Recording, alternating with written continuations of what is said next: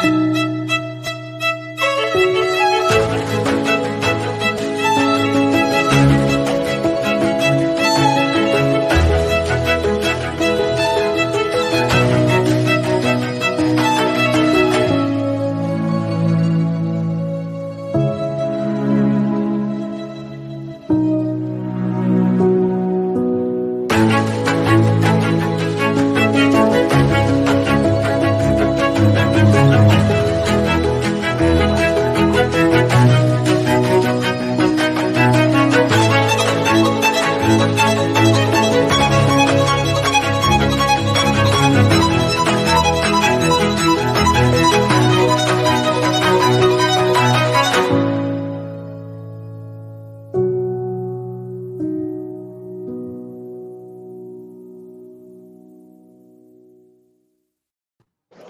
special Thursday night edition of the Rundown. Your Fab Four are assembled here this evening. The Rundown crew, we're all here. We're going to be talking a lot about Joe Biden today. Unfortunately for us, the usurper in chief, fake Catholic, uh, Joe Biden, has really made the news. I'm going to try not to make fun of him too much. We have so much more that's happening in the world. Uh, we have tons of videos, lots of grooming no F bombs this week, I promise you. We're going to go to the governor of Texas. We're going to look at Oregon. We're going to look at California, of course, and Florida. This is the rundown. Thank you so much for joining. Hour celebrating its second this is the Catholic Disinfo Hour, celebrating its second year of weekly production. The Rundown is a collaborative Catholic news and opinion show endeavoring to expose and mock the Build Back Better New World Order in both civil society and the Church. We've correctly predicted lockdowns, mandates, elections, and public frauds of all manner. Covidians hate us, normies try to ignore us, and fake news organizations wish they could be us. This is The Rundown. Brought to you by Restoring the Faith Media restoringthefaith.com भी लंडे। तो जब उसे shoes लेके दिए वो बेचारा सीधा shoes पहन के वो गया मीनारे पाकिस्तान वाले पार्क में ये देखने के लिए कि जॉगिंग हो पाती है या नहीं हो पाती ठीक है? तो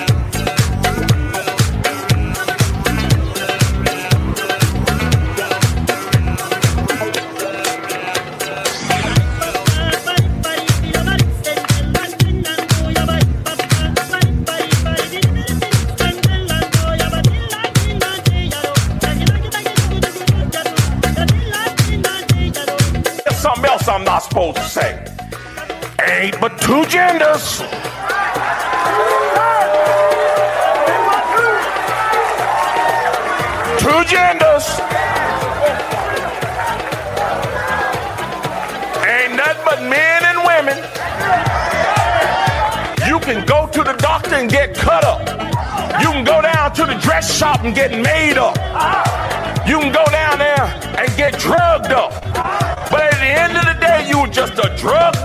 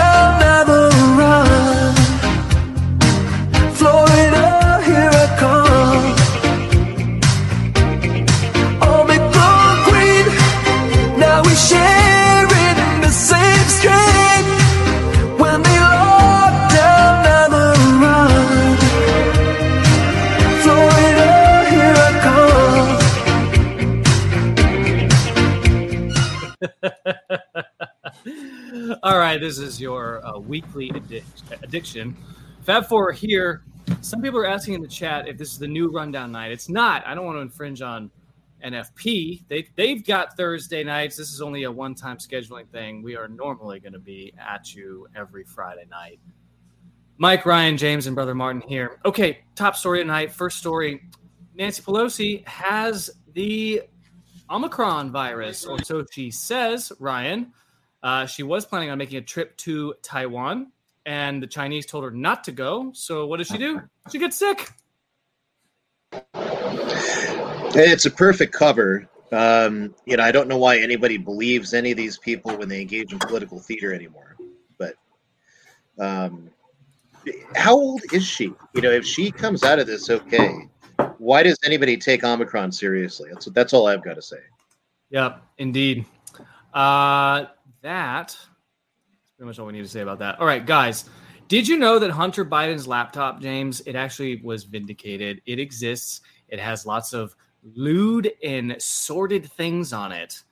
But one executive at a major left wing media outlet, The Atlantic, says it's just not very interesting. Let's take uh, a. So, amazing. Thank you. Thank you for doing this. Really appreciate it. I'm Daniel Schmidt. I'm a freshman at the University of Chicago. My question is for Ms. Applebaum. Um, so in 2020, you wrote, "Those who live outside the Fox News bubble do not, of course, need to learn any of the stuff about Hunter Biden," referring to his laptop, of course. Uh, a poll later after that found that if voters knew about the content of the laptop, 16% of Joe Biden voters would have acted differently. Now, of course, we know a few weeks ago the New York Times confirmed that the content is real.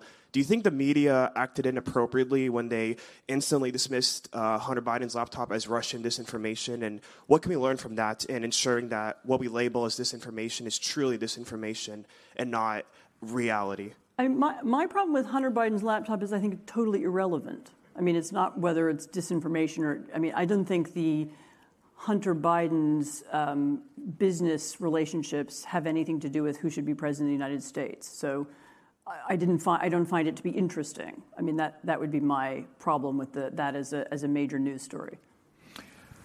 Uh, we're going to talk about more of this uh, tomorrow in our first uh, panel, so stand by. Um, and I, I think we have run out of time.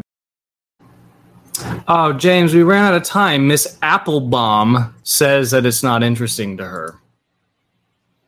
You know, it's really interesting. Uh, The first question we all should ask ourselves is why is this being released now? And I know we talked about this last week. Um, this is a distraction. But the fact of the matter is, uh, this laptop was basically um, denied as being in existence. And anyone who was saying the opposite was labeled lots of things. Now, we know uh, Hunter Biden had dealings in Ukraine uh, with uh, Burisma, and we're not supposed to know any of that. So they they looked for a way to discredit uh, Trump when Trump was asking simple questions, and now we're looking back and realizing anytime they deny something, or at least those who are now finding out, right? So the, those who are now finding out are realizing anytime the Democrat denies something and then points a finger at you, chances are that they're doing the same exact thing. Um, it's, it's a huge problem. Um, you know, are, are we still believing anything that these people say? You know, and of course, while it's a, it's a huge d- distraction, well, really, is it sixteen percent? You know, if if voting if voting were actually something that works, um, sixteen percent is a huge number. You know, uh, th- these uh, people obviously were denied, uh, you know, that that piece of truth. You know, this, uh, this laptop does exist, and it has in it information that for us would be uh, tantamount to somebody selling it himself in order in order to not be a exposed and b to to to, to which perpetuates the idea of a corrupt Ukraine, which Yeah. now we're dealing with Ukraine going into this uh, war with Russia and not knowing exactly who to trust. So people are now saying, well, Ukraine is not as corrupt as it used to be. Well, in 2020, you know, when they were making, or not 2020, rather, was it uh, 20, uh, I think it was 20, 2015 or something, when this whole deal with Hun- with Hunter Biden and, and the board of directors was going through. So this is, it's a huge mess. Yeah, it's a huge mess. I have I have one message for Miss Applebaum, and it's that we need to smash the patriarchy.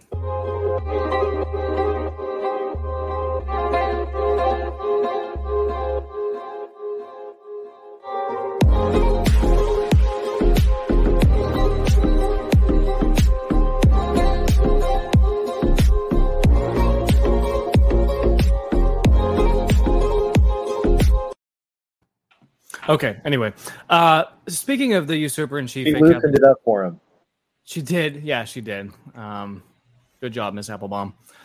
Uh, fake Catholic usurper in chief Joe Biden. I can't help but feel bad for the guy. We showed you these videos in the intro. Tucker weighs in on the issue as well. Here's Tucker on poor Sleepy Joe. Joe Biden is now the most unpopular person in virtually any room he enters. If you doubt it, watch this. This was the scene at the White House today. Take a careful look at this. You've never seen anything like it.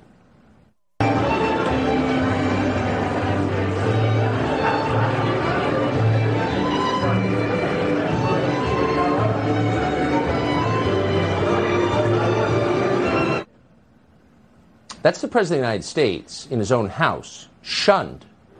Nobody would talk to him. So Biden wandered off looking vacant as a crowd formed around a former president, Barack Obama, who was obviously deeply grateful for the attention. And then it got worse. It got much more poignant than that. Watch Biden try to horn in on the conversation swirling around Obama. Everyone involved in that conversation, including Kamala Harris, who supposedly works for Biden, ignored Biden completely. Biden desperately tried to get Obama's attention. He puts his hand on Obama's shoulder. He even calls him Barack, like they're friends. But Obama blows him off. He acts like Biden's not even there. Ask yourself if you have ever in your life seen anything sadder than this.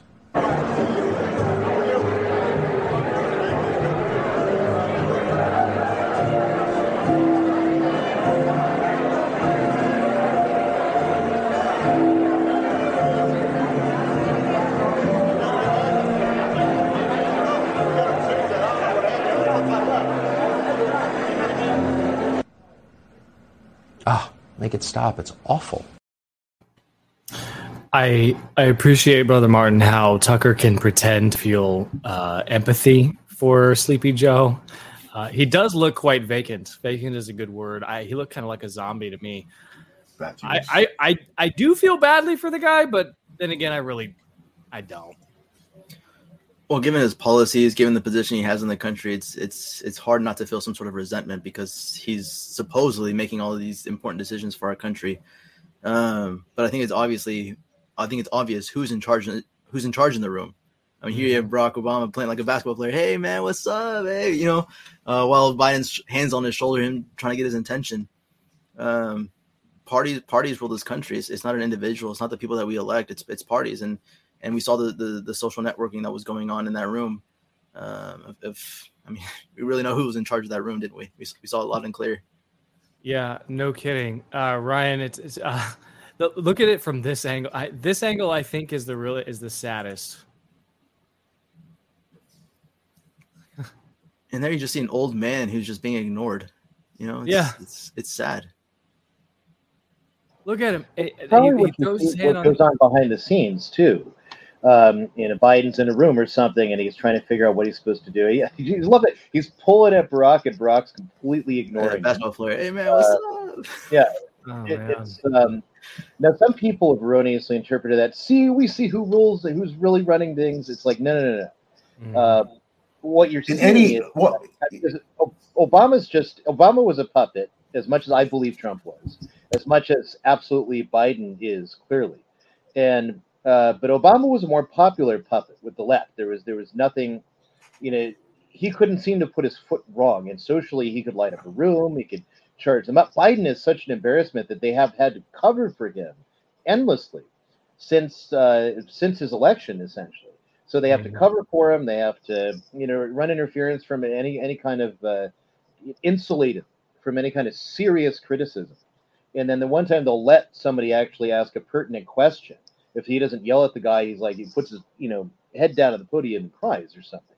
So I think the the ability of the media to cope with Biden's ineptitude has hit its breaking point. And what you're seeing with uh, Obama in there is they're all just like, "Wow, this is a breath of fresh air." Boy, I sure wish he was back. Mhm. Yeah, I, I think that's that's on point. Now, a quick programming note: if you're watching this live right now, if you're watching this on YouTube, you may have noticed that the Rundown has its own YouTube channel, and that's of course to keep the big tech oligarchs off of our backs and throw them off of our scent, and to protect the RTF main YouTube channel from things like strikes or uh, being taken down. This allows us to be a little bit more edgy. We have our own YouTube channel, and it also allows us to distribute the uh, the the posting rights to the rundown to all four of us. So you don't even have to look at my ugly mug like two weeks ago when uh, Ryan uh, dutifully ran the show without me. But it's important that you subscribe. You have to subscribe to the rundown channel. And uh, one other note, uh, just before I play this other video about Biden and and kick it over to James, um, there is a podcast, and this is one of the voice only podcasts that gets uploaded. And many of you are like, oh, I want to watch the rundown, but it's two hours and I can't do two hours of YouTube. Well, good news for you. If you just check out the Restoring the Faith Media podcast, wherever you podcast, uh, the rundown is posted within minutes of the show ending. James, it's very confusing when your commander in chief doesn't even know who was the vice president when he himself was the vice president. And I'm deeply proud of the work she's doing as First Lady with Joining Forces Initiative. She started with Michelle Obama when she was Vice President and now carries on. Michelle Obama was vice president. James, did you know that? I can't even follow anything he's saying. Was he talking about Michelle Obama? Was he talking about Jill Biden? Was he talking about himself and then put himself in in the body of Joe Biden? I am so confused. Nothing, nothing this man says should be taken uh seriously. I mean, because he's not there. You know, there's an empty space in there where he used to make uh, you know, uh th- coherent sentences, and that's long gone you know and i don't know why we are perpetuating the idea that this man in fact is sitting down uh making uh laws or, or rather writing up policies with his uh, top staff you know he probably is sitting there in the round table in the office and people are telling him what they're going to do and he's just nodding and they say well this is where you sign you know so I, I i don't trust anything coming out of this white house anymore uh, it's not re- him do you you- remember, yeah. James? Do you remember when uh, Clint Eastwood did the whole empty chair spiel? oh yeah this it's now even more poignant go ahead I mean, but but he was doing that about Barack Hussein Obama. Mhm. I mean, he was saying that he was just Yeah. an empty chair. I mean, that that metaphor is so perfect for It- this it's so- president. It's, even more perfect now than it was back then. You know, we can, yeah, we can talk about how Barack Obama is a tool of the uh, intelligentsia. You know, uh, CIA, FBI, you know, what have you. Absolutely, he is. He's in there. But the problem is now you have somebody who doesn't even know what he's doing in there, and he has people all around him who are just managing him. And uh, you know that that is just a sad state of affairs for Mr. Biden. And um, who knows what's coming next? Um, I, I I don't know, but it's certainly not another four years of Biden. Well, and that's that's an interesting point, brother Martin, because my hunch is that that Kamala, named after a demon, Kamala, shouldn't even say her name really. Let's just say Miss Harris slept her way to the top. She is so deeply unpopular, so terrible, even unpalatable amongst the left that I, I, I mean, really, if you wanted to give any credit to Joe Biden for being assassination proof, it was his selection of Kay Harris as his running mate. Nobody wants her to be president, so who's going to be next? That's so true. And, you know, I think the midterms are really going to scare them, the, the Democratic parties, because Joe's now so unpopular. Uh, he's handled um, the COVID restrictions very, very terribly. Everyone's, you know, desperate to get back to work. Uh, Ron DeSantis in Florida is is stealing the media on, the, the, conservative sides of things. Um, come midterms, I expect a, um, a, a red landslide, really, um, just because people are des- desperate for some sort of hero. Um, and so come come the next two years after that, when when when the presidential election is is happening, I really do expect the the DNC to be in fear that they're going to lose lose the the Oval Office. Um, the question is, who are the Republicans going to put forward? Are, they going to put forward a Ron DeSantis? Are they going to put forward a, Donald Trump again? Um, who are they going to put forward? And it's going to be uh, it's going to be pretty hard for for all of us um, because in order to save themselves, the DNC is just going to organize another uh, another pandemic, another catastrophe, another crisis uh, wow. to try to to try to look like the saviors you know to sell you to sell you the to give you a problem to sell you the solution to, or, to, to orchestrate a problem to sell you the solution that they have they have pre-planned well, that's an um, interesting theory ryan because in modern politics in the in, in the ussa where we all reside and believe that we're free falsely uh, outside of george w bush baby bush in his first midterm election in the midterms of 2002 outside of excluding that midterm, every sitting president, every new president has lost the House or the Senate, has lost the Congress, lost the midterms. Uh, that's, of course, been allowed to happen, and that tends to be the pattern that happens in these United States. The outlier, of course, was that the midterm elections of 2002 went Bush's way because of his supposedly great response to 9 11. Brother is positing that Biden is going to need a 9 11 style event in order to avoid a huge catastrophe. I think that that probably is true. Uh, do you think he's going to get his 9 11, or do you think they're just going to let him be swept away in the inevitable red wave? It all depends on how useful he is to the powers that shouldn't be the bankers, the NGOs, and uh, all the people, the technocrats who fund and bankroll the United States.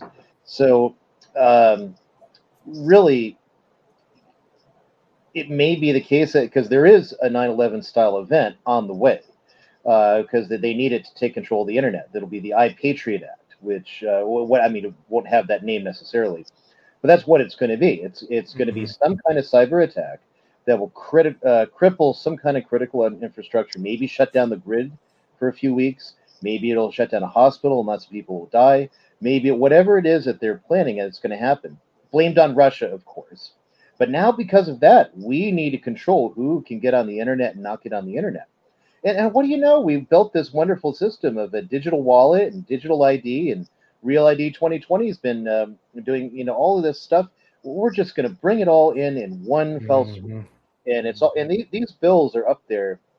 I've made this point before um, you know, Nancy Pelosi is not up until like three in the morning. Okay, I'm only on page 800. I've got 700 pages more in this bill that you have to pass before you read it. right, right, right. that, that's not how it works. These things are already written by lobbyists, by lawyers, by you know, deep state intelligence officials uh, and clerks. That's who writes these things. And the uh, the show people, who are the Congress critters, they come out and put it on to respond to this or that event. So that that's how you know that's that's the way your government works. Uh, the three branches of government are. Pfizer, are you telling me that Marjorie Greene is an actress? Yeah, uh, they, they all are to a certain greater or lesser extent. Some and are. AOC's an actress. Who is that? AOC. Oh, uh, well, she's a better actress than she was a bartender, from what I understand. But yeah. uh, Probably so. that, that's that's so it's coming whether they're going to give it to Biden now or they they put other more you know people in there that are more competent. Maybe Biden resigns. Maybe Kamala takes over. She's not any more competent. But who knows? Maybe they can, um, you know, drug her up enough to focus sufficiently on the teleprompter so she can actually read what's being written for her. I have no idea. Um, God. but either Uh, way, that type of event is coming. It's just a question: is that going to happen now, or are they going to let the red wave happen, or make it happen, and then say, "See, they weren't happy, so we need a new course correction," or, or whatever? I don't know. Yeah, right.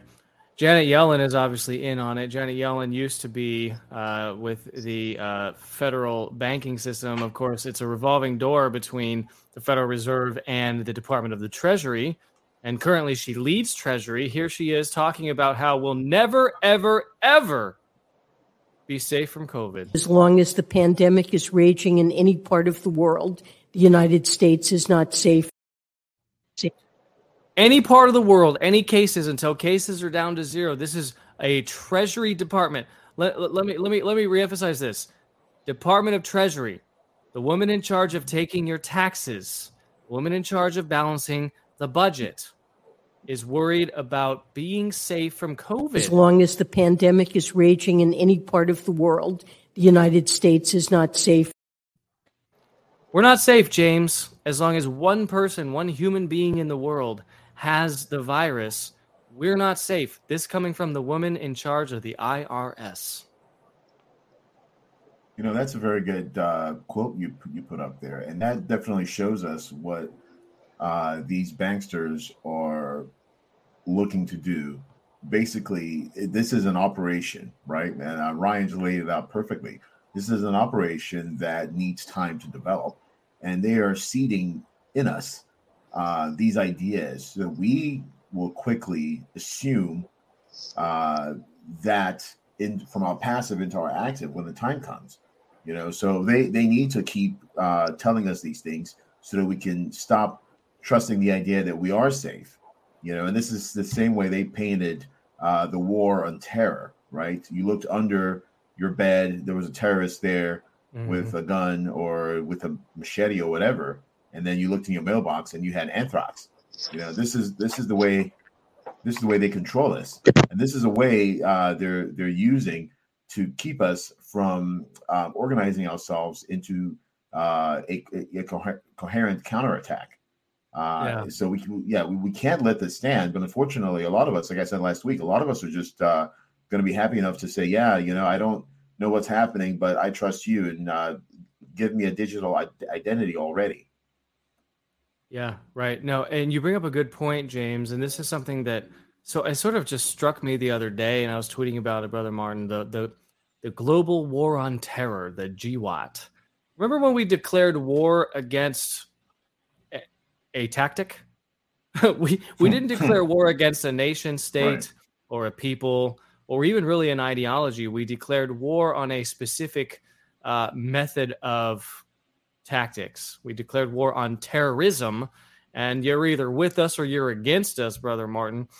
And I remember vividly. I don't know if you do because you're a little bit younger, but uh, I remember the daily.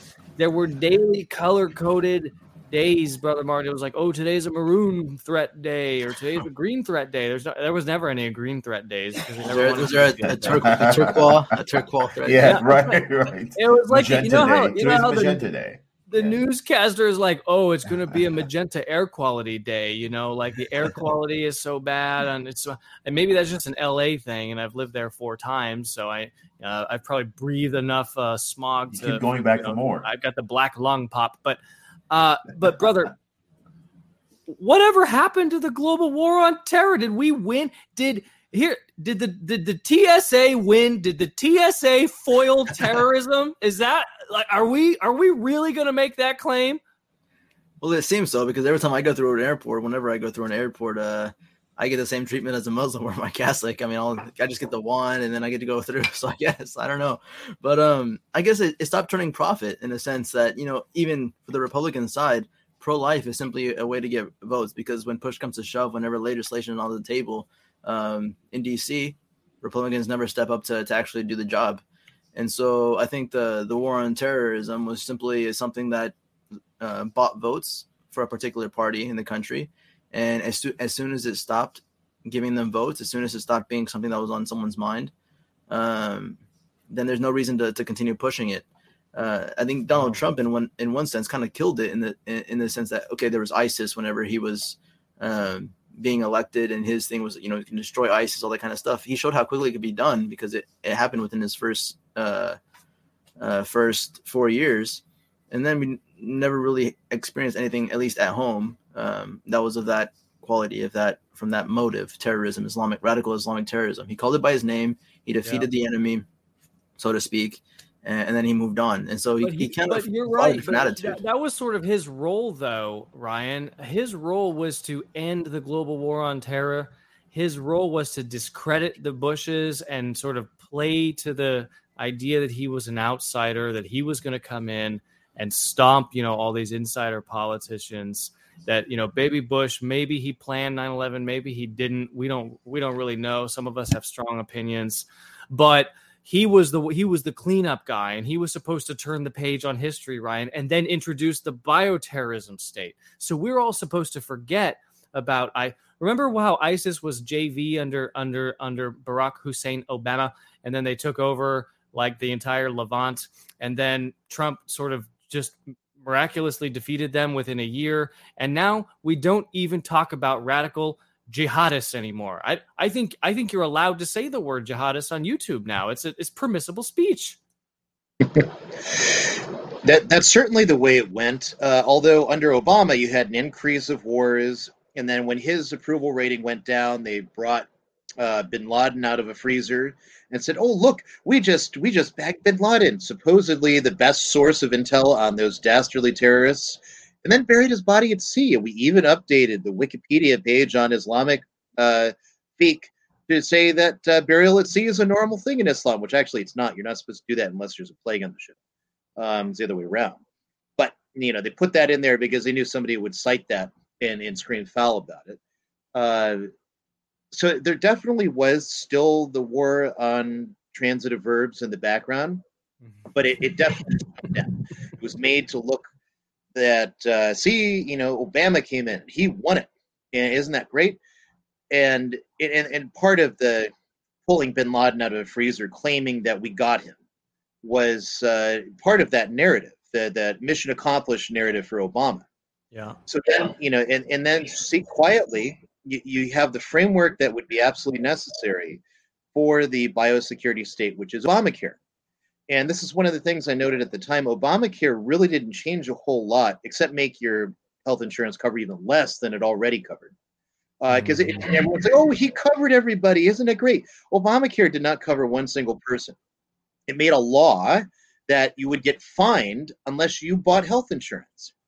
Um, although there's still ways to get out of that. I've successfully gotten out of that for years but uh, you'll be fined if you don't have health insurance. Why this desperate push to get you in health health insurance?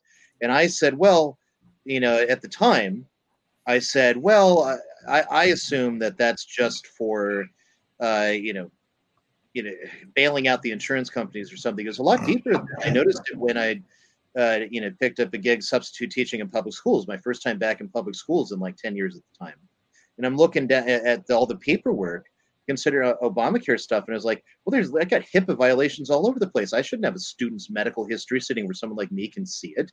Mm-hmm. Well, why is it here? And it was all about aggregating and centralizing all of that healthcare information, especially for children, especially that child care uh, health info, because that's part of you know the ID project, the Real ID or the ID 2020 project that all yeah. coalesce together.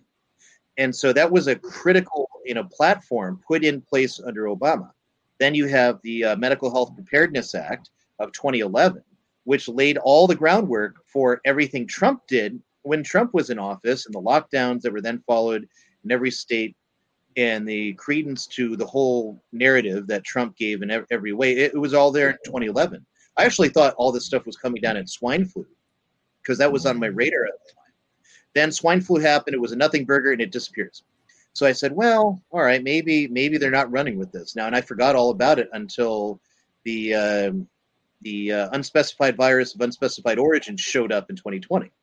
So I think that, that was yeah. the major pivot, and then Trump was the next major, you know, pivot away into see we we've defeated the terrorists. What was? Trump's big thing? I've defeated ISIS, whereas Obama didn't do it, uh, even though that was Obama's line You know, you run that. yeah, You're never going to defeat ISIS because ISIS is a U.S. intelligence created faculty, just like Al Qaeda was. They're all U.S. intelligence creations, um, loosely or more directly controlled as needed. And you're not going to defeat them until you defeat the intelligence agencies. That's right. Yeah, I think that's I think that's a fair point. Um, you, you mentioned children, especially for children and collecting data on them. We're going to be talking about children quite a bit. I have three or four different videos uh, relating to children. Uh, Ron DeSantis in Florida has really triggered a bunch of teachers who are obsessed with grooming children. But there's one more Biden video that I forgot to play. And uh, while we're still talking about presidents and the war on terrorism, uh, this is Biden. at the same event that Obama's at, saying that he's still Barack Hussein Obama's vice president. I, I think he was joking on this one. I don't know. Thank you very much. Please. My name is Joe Biden. I'm Barack Obama's vice president. And I'm Jill Biden's husband. By the way, the only reason Jill's not here today, she's working. she's teaching. and so I just want you to know that's why she's not here. Good. I just want you to know, Barack, Jill would have been here if she could. It's not a slight against you. She's teaching, and teachers are super important. Just look at this teacher and how important he thinks his job is. But the Don't Say Gay bill is actually also the Don't Say Straight bill. Here's a section if you wanted to pause and screenshot. Because of Florida's choice to keep things vague, so there's a big umbrella of which to discriminate, they also included straight people. So these are the straight things that you won't be able to talk about in Florida schools when this is enacted. Gender signs need to be taken off all of the bathroom doors. You cannot line up kids in girl rows and boy rows. You cannot talk about traditional families or a family with a man and a woman because that's heterosexuality. And I don't want y'all to talk about that in school. You won't be able to celebrate Mother's Day or Father's Day in school. You won't be able to celebrate Christmas in school. I don't know what orientation the Immaculate Conception was, but I don't want my child subjected to that. What other examples of heterosexuality prevalent in K through third grade can y'all come up with? Let me know in the comments. He did it again. Immaculate Conception. Secular people, even some Catholics, they get this mixed up. The Immaculate Conception has nothing to do with Christmas, which I mean does, but it's not the feast of Yeah. Christmas, the incarnation. Yeah, I, I would say. I would say that a, that. Anyway, a, lo- a lot of normie Catholics get that messed up, brother Martin. A lot of them don't know that the Immaculate Conception isn't explicitly referring to the conception of our Lord Jesus. or even the consequences of it, and even if it's written blatantly in the uh, Catechism of the Council of Trent, so even some Legionary of Christ ple- uh, priests get that wrong about the effects of it and whether or not Our Lady experienced the consequences of original sin. But hey, You mean did, did, did What you don't Legionary of Christ Legionaries of Satan? Is that what you're talking about? exactly them. It's the same group. They don't know the Catechism. Now, this man, uh, James, he's a teacher in Florida. He's obviously very triggered because Florida is now one of the only states in the United States where they they they uh, restrict you from grooming children at least until the fourth grade. In most states in these United States, you can groom children prior to the fourth grade, but in Florida now, the big news is that we're just going to like hold off on the grooming until your fourth grade or fifth grade when you can handle it, and that has triggered a bunch of these groomers. Well, actually, uh, it's Musa Al Khamenei to you. Uh, I, I, I am going to be. This is my moniker because I, I want to see if this works. When I wear my cleric outfit to the airport next time, I want to know if I'm going to evade the uh, hands of the TSA. So mm-hmm. from now on, No, no. Musa Here's here's the thing. I was right right in front of a an, a Muslim, whatever, full full gowns, all that kind of stuff, on the floor, and they got they got felt up too. So there was no discrimination there. I almost I almost Anyway. felt like they had to fill me up in order to fill up the, the Muslim because Right, the Muslim right, was mostly right. carrying a Well, bomb you, or got- whatever. you got tagged. Right, but I- I had- I had to to be get fair. You're you, you were probably going through a pretty red airport. I mean, It was it, was an KC. imam an imam's going to get through JFK no no, problemo. no, no problem at all. No problem at all. Anyway, um, yeah. To to your question about these uh, these uh, what, whatever you want to call them, uh, they they are they do it. no, it's a huge problem, right? Yeah, the huge problem still is public education. And going back to what Ryan has said, we have given them uh, almost 20 years, maybe uh, maybe even 25, 30 years of the ability to uh, to, to basically uh, get information from our children and to use that information to push uh, an agenda. And the fact that people like this are getting through whatever uh, you know, authorities and they're standing in front of your uh, a classroom and teaching children is a problem. How, Mm-hmm. how how did we get this far?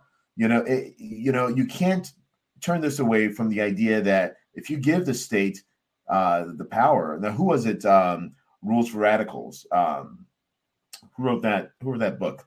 Saul Uh, Saul Alinsky, exactly. This is an Alinsky tactic. So we've gotten away. We've gotten away from the idea that the, the children the children cannot be wards of the state, right? On this, the children cannot be wards of the state. But this is what we've created. The, ch- the children are in fact wards of the state, and the state thinks it does have the right, you know, to educate the Yeah. children the way it sees fit.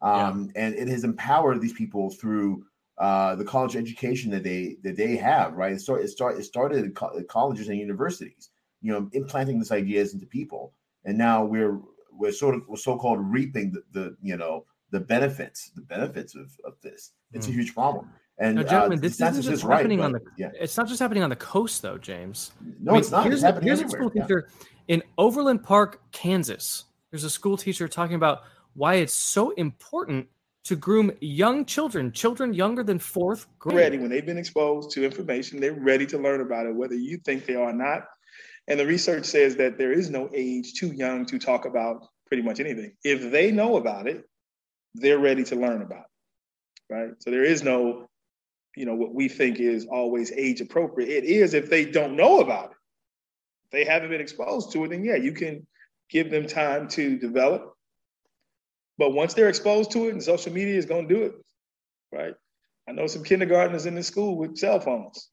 Mine had a cell phone, and so they they get access to information. They can they can learn quickly.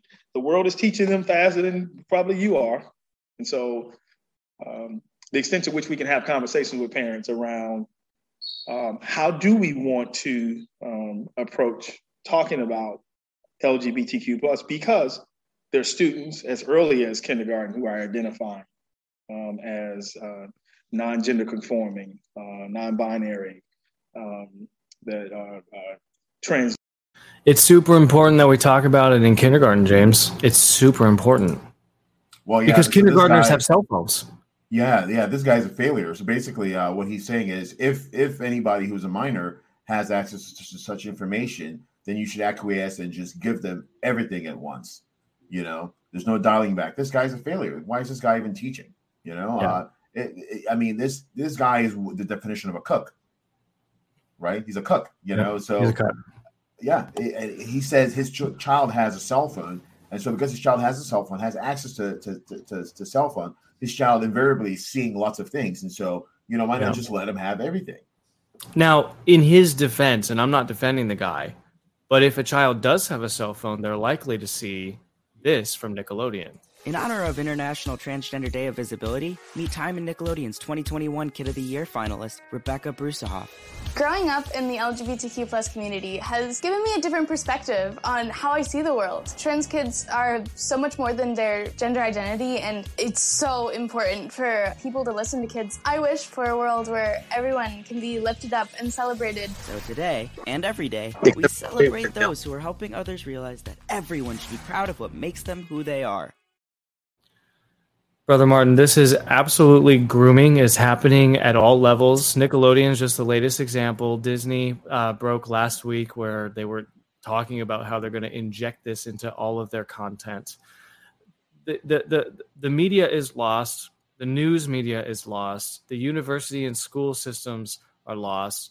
The, the culture war has been lost. And if a parent is to give access to information to uh, the to to the internet to their children.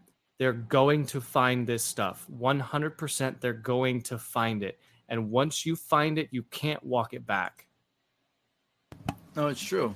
Uh, first of all, to this guy in, in Overland Park, uh, I would simply say it, it makes no his argument makes no sense because if you introduce a a fourth grader to calculus, it's not like they're ready to soak up calculus. There's such thing as cumulative knowledge. You know, you first learn addition, then you learn multiplication, uh, division, algebra, and you work your way up to geometry, trigonometry, and calculus. So no, knowledge builds on knowledge. And just because someone is, is presented, I mean, I can imagine the first thing a, a kid asks is, "What does the word binary mean?" You know, um, kids need need also to, to increase their vocabulary in order to, order to get to this stage. But what they see visibly, um, that there's this boy dressing up as a girl, they they begin to think this is okay. They don't understand the full concept of what this kid is actually doing or what their parents are doing, giving them hormone blockers, all this kind of stuff. Um, they'll just see a boy dress up as a girl and, and, and run with that. So no, they, they don't completely understand the full extent of, of what's going on with, with, with the pink, blue and white flag or whatever else. Um, but as far as introducing your kids to, to cell phones, it's, it's just a completely bad idea. Um, social media is not necessary for, for kids um, really at all. I mean, in one sense, it's a, it's a social networking tool, especially for professionals to meet people in other in other places to get to, to know each other to to to to network. Basically, that is is the business network. Um, but as far as keeping up with friends, like if you don't have your friend's personal cell phone number, if you don't have their email, you know, you what what do you need social networking for really? Um, keep in touch with the people that are close to you. Um, that's sufficient. Write letters. Uh, there, there was plenty of ways before social media, before the internet, that people were able to to communicate with their loved ones. Um, social media is, is definitely not not necessary. So I would disagree. I would disagree very much with with teenagers, high school students, all that kind of stuff having um, a need for social media. Uh, if, if you're if you're a businessman, if you're in the in the I workforce, mean, let alone and, and kindergartners, though. I mean, that that teacher, that groomer teacher, said that his child, as a kindergartner, had a smartphone. I never did when I was a kindergartner. I, I think a lot of trads, Ryan, are going to be surprised by this because so many of us are protective of our children and we try to keep preserve their innocence is essentially what we're trying to do. Whereas the world is trying to deprive them of their innocence, starting at the UN and working its way Mhm. down. But it's so prevalent in secular society, Ryan. I, I think it will shock us the moment we leave our little trad bubbles to find that there are, in fact, kindergartners with smartphones and Facebook pages.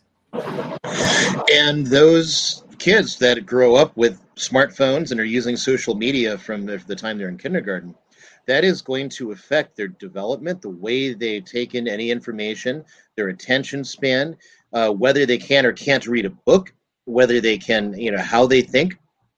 And so every last thing about that person is going to be incredibly uh, different and even contrary to how your homeschool kid is learning with books, with writing, with things where he's not able to, you know, we, if you're a conscientious parent and you're you keep these things at arm's length, right? Uh, yeah, it, it's it's a they're going to be completely different people because they've been formed by the world, as it were. They've been completely formed by the world, and, and that's one of the big uh, the big problems that that's going to come down with this is that in, in, we we have to think too like English Catholics under Elizabethan times, where you know you homeschooled kids as best as you could. You I mean, because they didn't have truancy laws back then, and you paid to send your kids. It was customary before that to send them to various colleges, but now you couldn't if you wanted to keep them Catholic. So you kept them home. You educated them home. But now they're like, well, I want to take a law degree. Well, I'll send you to the continent. No, it's illegal for me to do that without the king's leave, the queen's leave. I'm going to have to go to Oxford. And you get to a case like John Donne, uh, the famous poet. He was Catholic. He was, uh, you know, his, his mother was protective of their education, young, very early on. Uh, she sent him to university, and he was supposed to keep an eye on his brother. And so his, I can't remember his brother's name, but his brother had um, w- was caught uh, protecting, harboring a priest, William Herring, Blessed William Harrington, who was martyred, and his brother was sent to Fleetwood Prison, and where he died, is that from disease or something at the prison. And Donne from there on questioned his Catholic faith, wondered, should I be Catholic? And, and he basically looked to, well, if, if I just swear the oath of supremacy, be an Anglican, why I can do whatever I want. And if I'm going to be a Catholic, well, I'm, I'm probably going to end up like my brother. And he gave up the faith and he remained, he ended up dying as a Church of England clergyman after a long and very complicated life.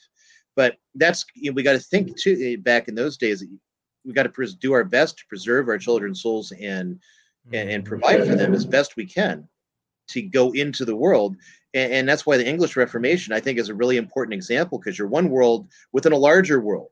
If you are a homeschooling family where your kids are reading books and they have to write in hand and write in cursive, uh, in things of this sort, and then they, they encounter somebody who's being raised in the world today, it, it's it's like Orwell talks about old speak and new speak. Old speak could not be translated into new speak, and that's mm-hmm. essentially what it is at that point. First of It- its so race, by the way, very I don't know different. if you guys, if you knew that.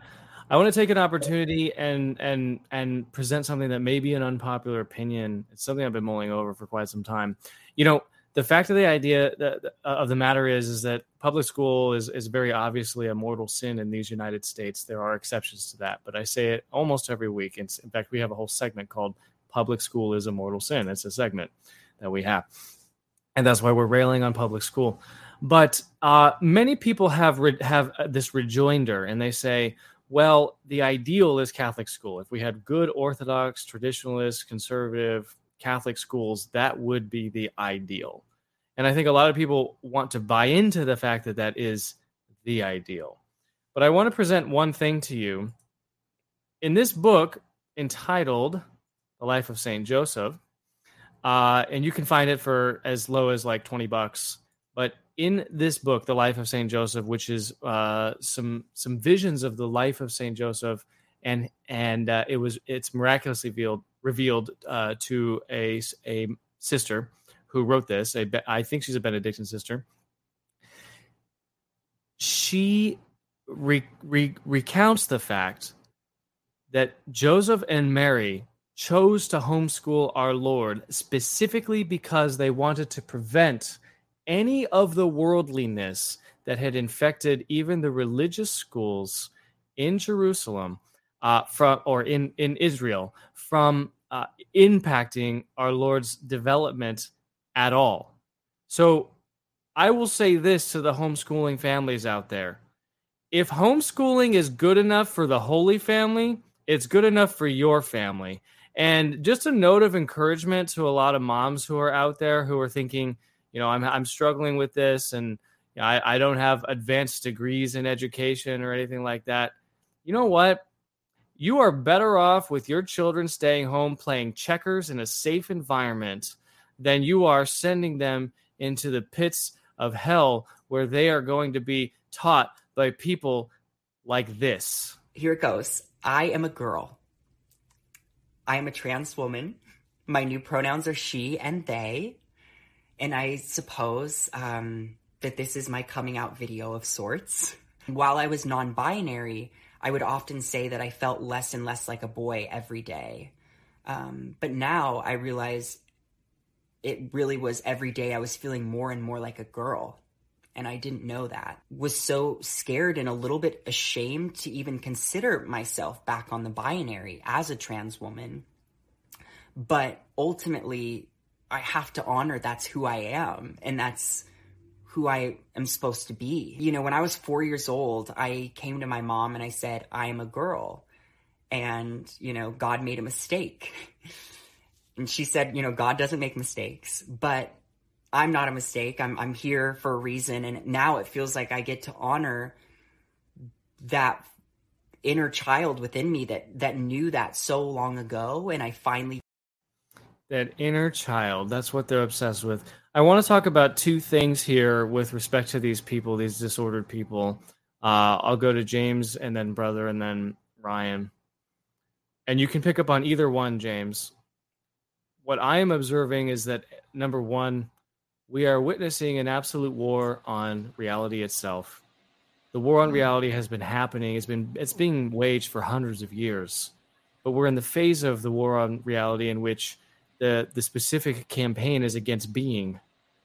And and uh, whether or not you are a thing whether or not you exist whether or not a thing can exist and whether or not you are a man or a woman is part of being part of identity the principle of identity and so that is that's really what we're witnessing and the devil is is having a heck of a time with that the second thing and, and again you can respond to either one of these two things james is the floor will be yours but the second thing that we have to discuss about this is the fact that these disordered people are biologically incapable of reproducing in and of themselves. Yet all species of creatures are interested on some level in reproduction. And so the manner in which they choose to reproduce is the recruitment of children, which we call grooming. Since they can't have children themselves, they want to steal your children, my children, the children of the people watching the rundown. So uh, either either either or both, James, the war on identity, on being itself, and or the the obsession with grooming. You have the floor.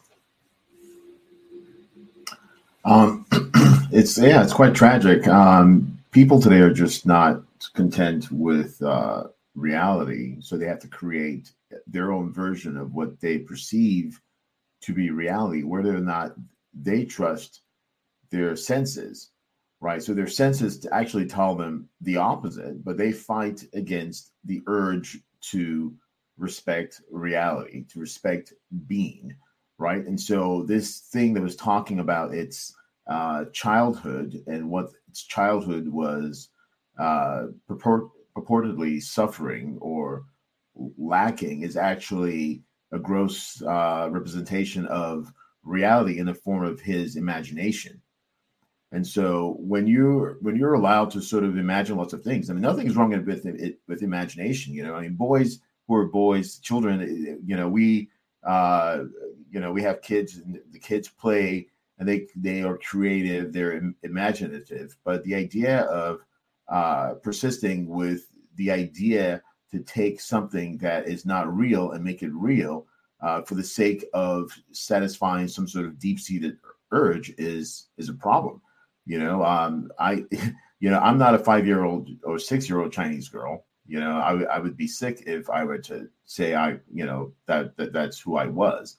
You know, and, and like uh, that the you opened with a pastor saying uh, something to the effects of, uh, you know, you you have in your DNA what will tell you whether or not you are a boy or a girl and people just cannot be satisfied with that concept of that that binary concept you know uh, and so they have to create all these other things in order to be in order to feel as though they belong right? And that's part of it right? So it's sort of narcissistic. It's narcissistic. It's the same thing we see in um in the alphabet whatever you want to call it uh L M N O P Q R S T U V Y X Y Z the, the whole slew of them. You know this is the problem. Yeah, right. and SJ and SJ. You know, so there's a problem with uh, with reality that's running uh, rampant, and we are we're not doing any ourselves any favors by sort of uh, allowing this to to persist. It's it's uh, demonic in that it flies against the face of uh, reality of that being, you know, uh, that we have been given, you know, and uh, it's it's basically uh, choosing to be to believe in uh, nominalism. You know, uh, mm-hmm. you know, it's yeah, it's it's it's uh, it's a mess. You know, this sort of idea of whether or not something is real, whether or not I'm real. All we need to do is read to our children the book The Velveteen Rabbit. I mean, the, the Velveteen Rabbit is a story about a rabbit that is trying to become real. He was obsessed with being real. Am I real or am I a toy? and it's only through the suffering and the pain and all that that he passes from unreality into actual reality and and it's a beautiful story and it's very allegorical. Um, but we no longer have a desire ryan or sorry uh, brother you're next. Uh, we no longer have a desire to deal with the real. Some people in the chat have very astutely pointed out that the ultimate reality is, is god. And our our best interaction, our, our only, our really our only interaction outside of a miraculous, you know, um, um, event with God that that that he would give to us uh, in His wisdom, is is hearing the mass, and attending mass is, is our is our link. The sacraments are our link to the ultimate reality, and it's the most real thing that we can do is is hear the mass.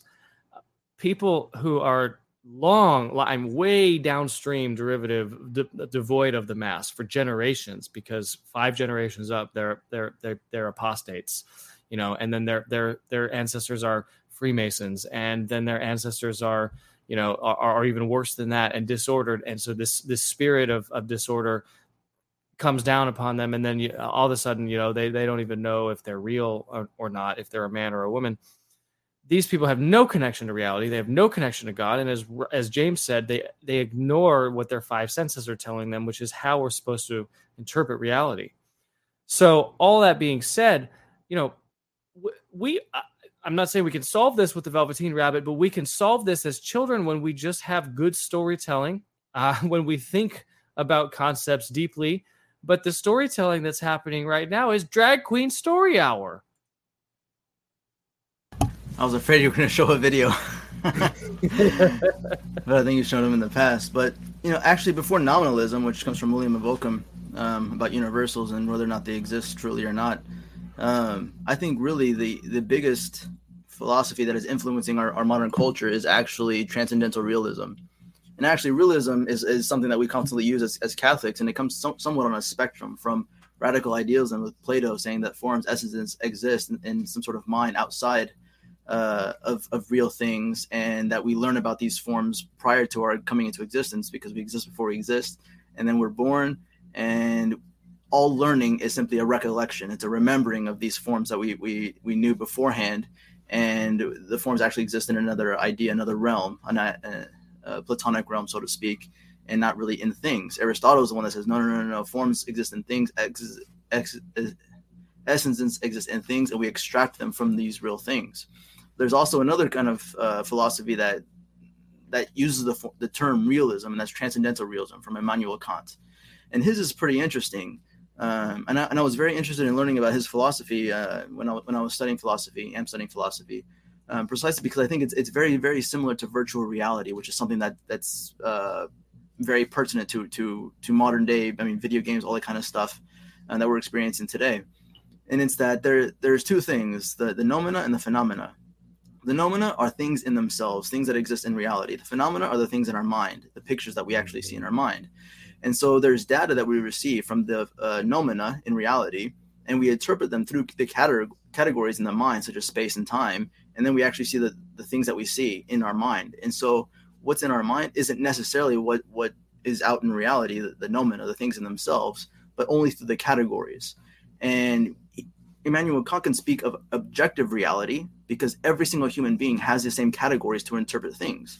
And I, I compare it to virtual reality because it's almost like um, I don't know if you've ever played those video games where you put the glasses on and there's like a green screen or whatever around you or whatever around you doesn't matter, but you're just like, I don't know, shooting tanks, playing video, air, air games, all that kind of stuff, moving around. Um, but the reality is just right here, covering your eyes. Um, it's, it's, it's somewhat similar to Immanuel Kant. So what I, the way I, the reason why I think that this, this sort of transcendental realism is more pertinent to, to these transgender LGBTQ SJ people is that rather than interpreting things through the intellectual categories of Immanuel Kant. They're interpreting things through their psychological uh, malformation, their, their psychological deficiencies, their psych- psychological problems, and they're interpreting the noumena, whatever is in reality, through those categories, and then cre- recreating whatever image in their mind according to the categories of their of their psychological disabilities, their their their moral deficiencies, all that kind of stuff. So rather than it being something intellectual, the categories, it's something fr- from the will or from uh, I don't know some something psychological uh, from within them, and so I, I, think that's that's more or less the the, the philosophy that's that's pertinent to to transgender transgenderism and all, all that kind of stuff, and and uh, our society's acceptance of it because everybody um, is very keen on their emotions. Emotions rule the world. It's not the intellect. It's not truth. Um, it's, it's not anything like that. So it's very hard to dialogue with these people in a sense. It's very hard to talk to them. It's, it's very hard to convince them the truth because they're not they, they don't understand objective reality in the same way we do, and that things exist outside of the mind. And if we didn't, if any the four of us didn't exist, that'd be the same things in reality as if they weren't. But for the transcendental realist, that's not necessarily true. You're you're muted, Mike. Ryan, why don't you just pick up on this thread, this philosophical thread about you know the war on reality and what we're witnessing, and then we'll go around the horn one more time and just talk about grooming and, and the need to the need to recruit children, and that's uh, that's a more base uh, instinct that these people are being guided by. But philosophically, Ryan, land the plane for us if you can. Well, it, essentially it starts in metaphysics, and you have your realist physics, metaphysics from the scholastic period. And then as you move into the early modern period, in specific, I mean, you have Descartes, obviously. And Descartes gets the ball rolling with the, this absolute skepticism of, uh, you know, do you know, do we exist? How do I know I exist? How do I know that I'm here? And uh, yeah, because my senses tell tell me that. And then, as uh, Voltaire said, we exported Descartes to England and got him back with interest because then you have the English empiricists, who more or less uh, is most specifically in, in two two ways, uh, most dramatically with Berkeley, and uh, it's spelled Berkeley, the, the place in California is appropriately named after him, and who said that there's no such thing as matter. There's accidents, there's characteristics, you know, but but matter, you know, that, that doesn't actually exist. It's just a this metaphysical construct from the scholastics to get rid of. Then you have David Hume, and Hume argues that you know the senses, you know, mediate things that are pleasurable to us, but we can't trust them. Our intellects can't trust them, so we can't really know what's really there. Kant takes that on uh, with, and Kant actually prior to that used to be a scholastic, but for whatever reason he accepts Hume. He completely accepts uh, this premise from Hume and proceeds from there with a critique of pure reason and uh, and the critique of um, what was the other critique? I forget. Uh, practical reason. And so, in following that, you know, you get Fichte, who was one of Kant's disciples, and so you keep talking about this noumena, this thing that exists, but we can't really see it.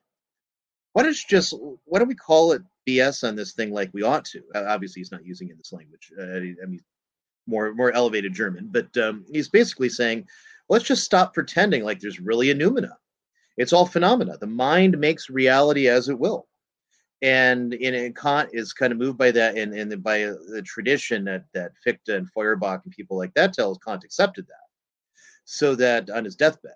So Fichte then you know moves in, and then he re- restarts Averroes' notion of the transcendental ego, and, and it's everything becomes this. All of our knowledge is now disconnected from the reality that we observe and see uh, and, and dependent upon basically the idea of the subjective uh, characterization that our minds put on reality. That's reality now. And then you see that in pragmatism, William James, and most famously, one of his disciples, John Dewey, uh, as in Dewey Decimal System, as in this major figure in American uh, uh, education. And they held to pragmatism, which more or less says that uh, my will makes reality not the other way around. So Dewey even says it very explicitly. He says, Today I, I walk by these, this rose bush and I see it's pink. Tomorrow it will be blue because I have decided it is blue. That's the guy who remade modern education. So what do you know? Um, but beside any of that, that these ideas and these notions there, they don't, you know, exist in a vacuum. Combine that with um, where culture and media has gone to the notion that our bodies are this um, merely a vessel and, and, and they're they're malleable and changeable as we will them to be. That that's a concept that is older than than we realize it is. And so and here we are now moving where the consequences of all these things is rejection of metaphysics, basically. And evolution obviously is another one. I think evolution plays into this a lot bigger than we realize. Darwinism uh, essentially means that you know there is the body's changed and the essence of what a human being is is something that has changed throughout history according to darwinianism and even modern uh, evolutionary biology would hold largely the same thing. We're becoming something else. We'll transcend this. Uh, popular idea in science fiction is that our souls will transcend where they no longer need a body. They'll just act in the world as if our souls were a material thing rather than an immaterial thing. So all of these things come together and then you add in you know the, the move to transgenderism. And, and everything trans now. That's that's all the rage even though it's there's actually plenty of homosexuals that are not big on the trans thing because it's taking attention away from them. And they have radical feminists. They actually have a, a term for them. Uh, i always for oh no turf that's it. Uh, uh, trans exclusionary radical feminist right? I, I, don't ask me how they come up with these things but anyway. So like uh, J.K. Rowling, the, the writer of the Harry Potter books. Uh, we are not fans over here, but she just is like, hey, this is taking attention away from feminism. And she's, you know, screaming up and down, hey, there's no such thing as trans. And they're all freaking out on her. So, eh, but they'll kill their own if they need to because you got to push the trans thing because that's going to lead you to the next one, which is transhumanism. And that's where the elites really want to push the idea that uh, you know, we're going to transcend the bodies, and ultimately that's where the demonic comes in. God made them. What does it say? First thing in Genesis, He made them male and female. That's what it says in Genesis. The very first thing God made them male and female. That's what He made, and that's what Satan now is trying to undo. And so with this push now to because the real trans is transhumanism. That's where it's all moving toward. The idea we don't need these bodies anymore.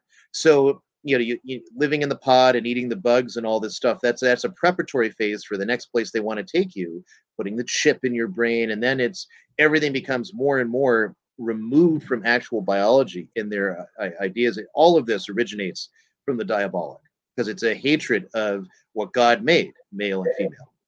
Mm-hmm. Mm-hmm. Yeah, and and this this goes to the point of like, I think a lot of let's say you know a lot of down to earth, middle of the country, blue collar trad Catholics who go to the SSPX, James, are like, look, some of this philosophy is not important. It's a bunch of, you know, old German writers who are dead and people who are philosophizing, James, in their college, you know, um, classes and, and whatever. They don't really have an effect on me.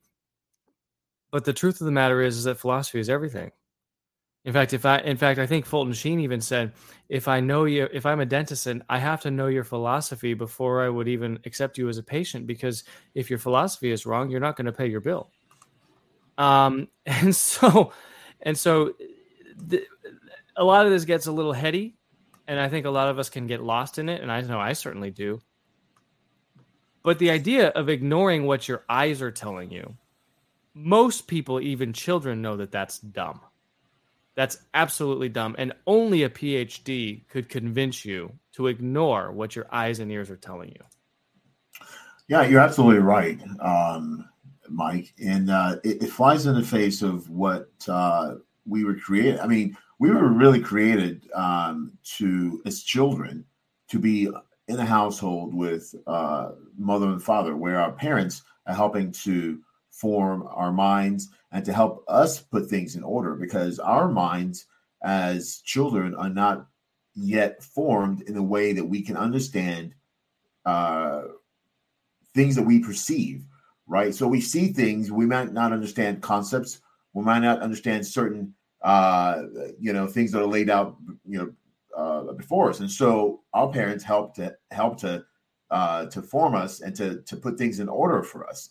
Now, you know, when this formative aspect of child parent relationship is missing, uh, we have children then ascribing to incorrect and moral ideas formed in their minds, right, by outside forces. And then this basically perpetuates into adolescence, into mm-hmm. adulthood. I mean, this is why we have such a huge uh, a demonic rush to arrest the minds of children at such an early stage you know? So you you get them really early and then you crush everything that is in them that that sees that reality. And this is why they love broken families. This is why they they want uh, uh, children who come from broken families. And so yep. it enables these outside actors to have an impact on the formation of these children and then to truly carve their minds uh, in in this uh, demonic state. You know it's uh, yeah absolutely. I mean this this is uh, an attack on reality yeah, it is. Um, all right, let's talk very briefly about groomers. I think we've all kind of made the point.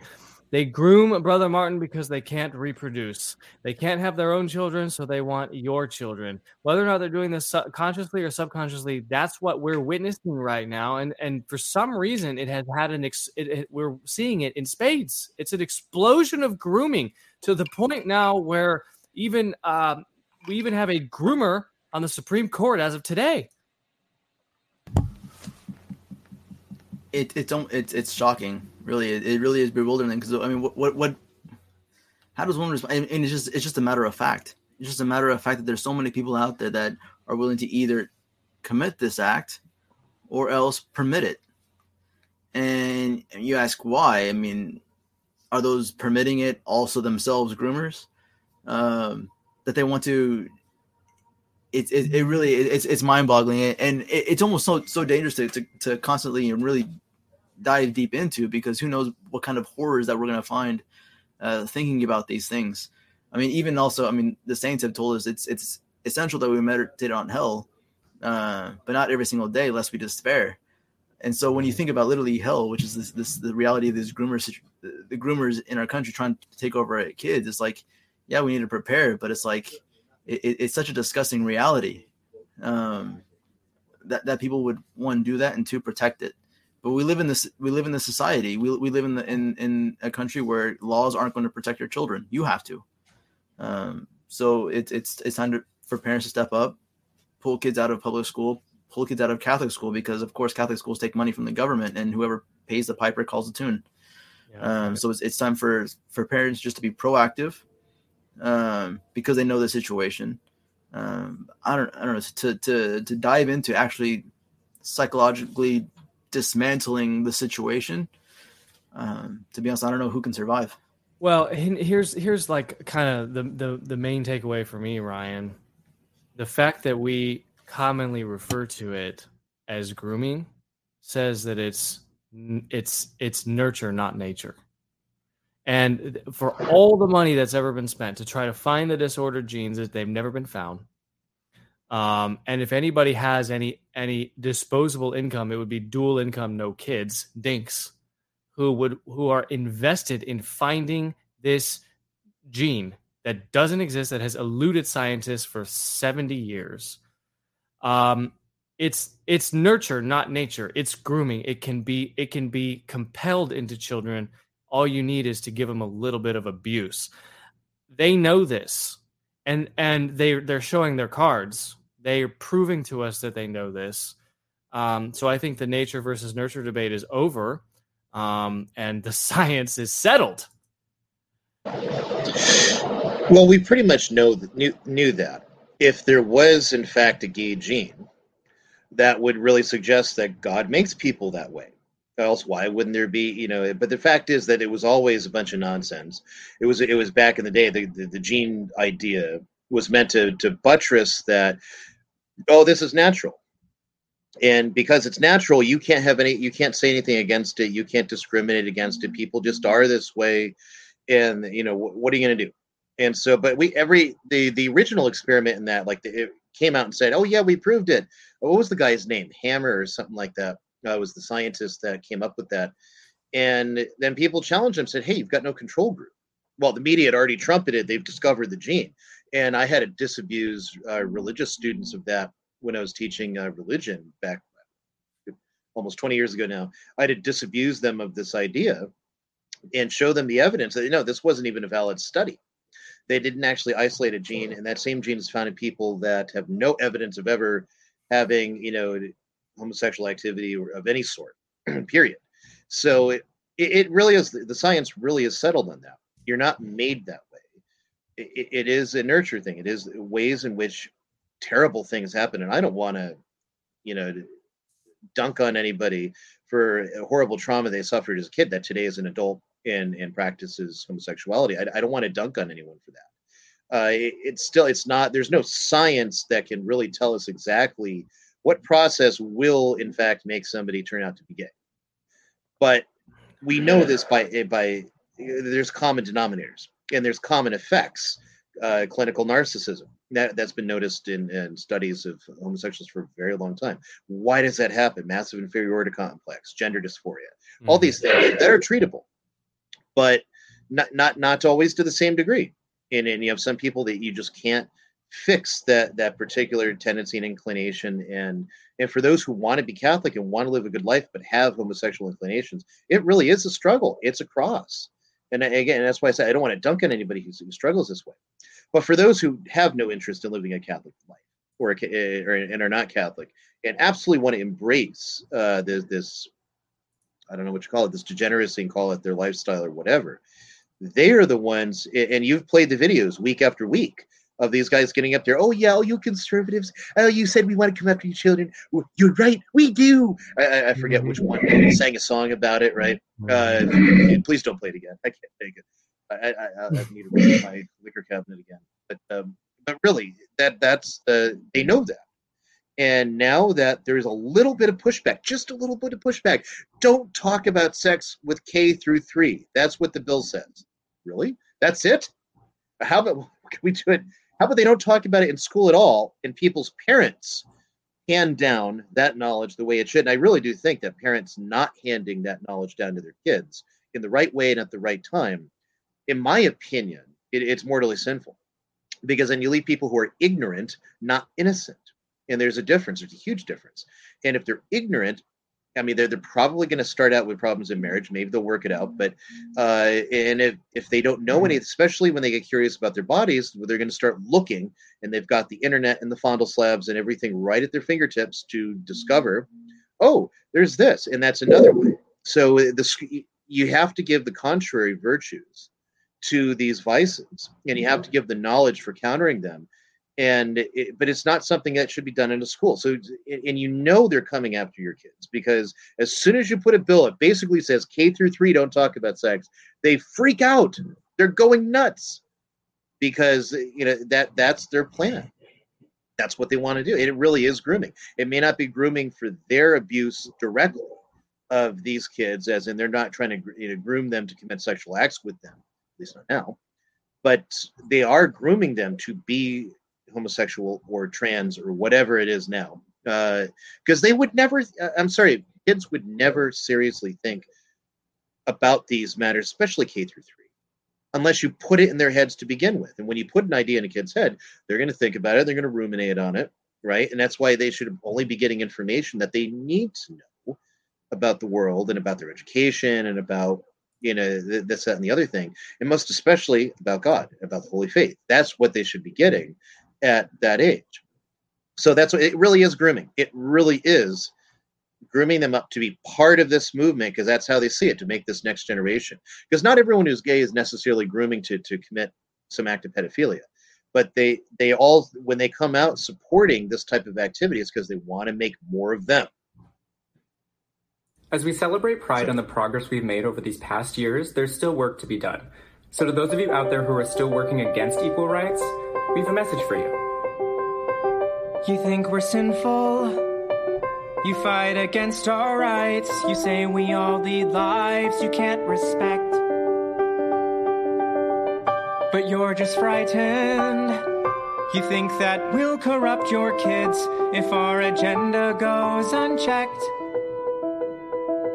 Funny, just this once, you're correct. We'll convert your children. Happens bit by bit, quietly and subtly, and you will barely notice.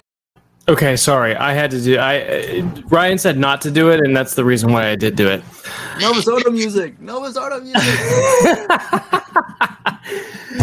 oh, we need to. We need a. We need an absolute show reset. Uh, here's a show reset. Okay, I feel better now. I feel better. I feel better. Maybe we need to see that one more time. Okay. Oh, all right. Wait, all each right. person has to go around the horn, uh, making their own sound effect for the slap. No. Boom! Pow! oh right. boy, you're gonna make me drink more. uh, let's get back to the national politics for a little bit. Um, here we have we have Matt Gaetz, who's a little bit of a firebrand, Florida congressman, young guy. Uh, apparently has cocaine uh, parties with hookers and things. But he asked really tough questions of Lloyd Austin. Lloyd Austin, by the way, was the four-star general in Iraq when I was there, and I met him. He's a very, very tall man. And I can tell you that uh, at the time when he was leading the war in Iraq, it was very much a well, he was a diversity hire. You guys told us that Russia couldn't lose. You told us that the Taliban couldn't immediately win. And so I guess I'm wondering what in the $773 billion that you're requesting today is going to help you make assessments that are accurate in the face of so many blown calls?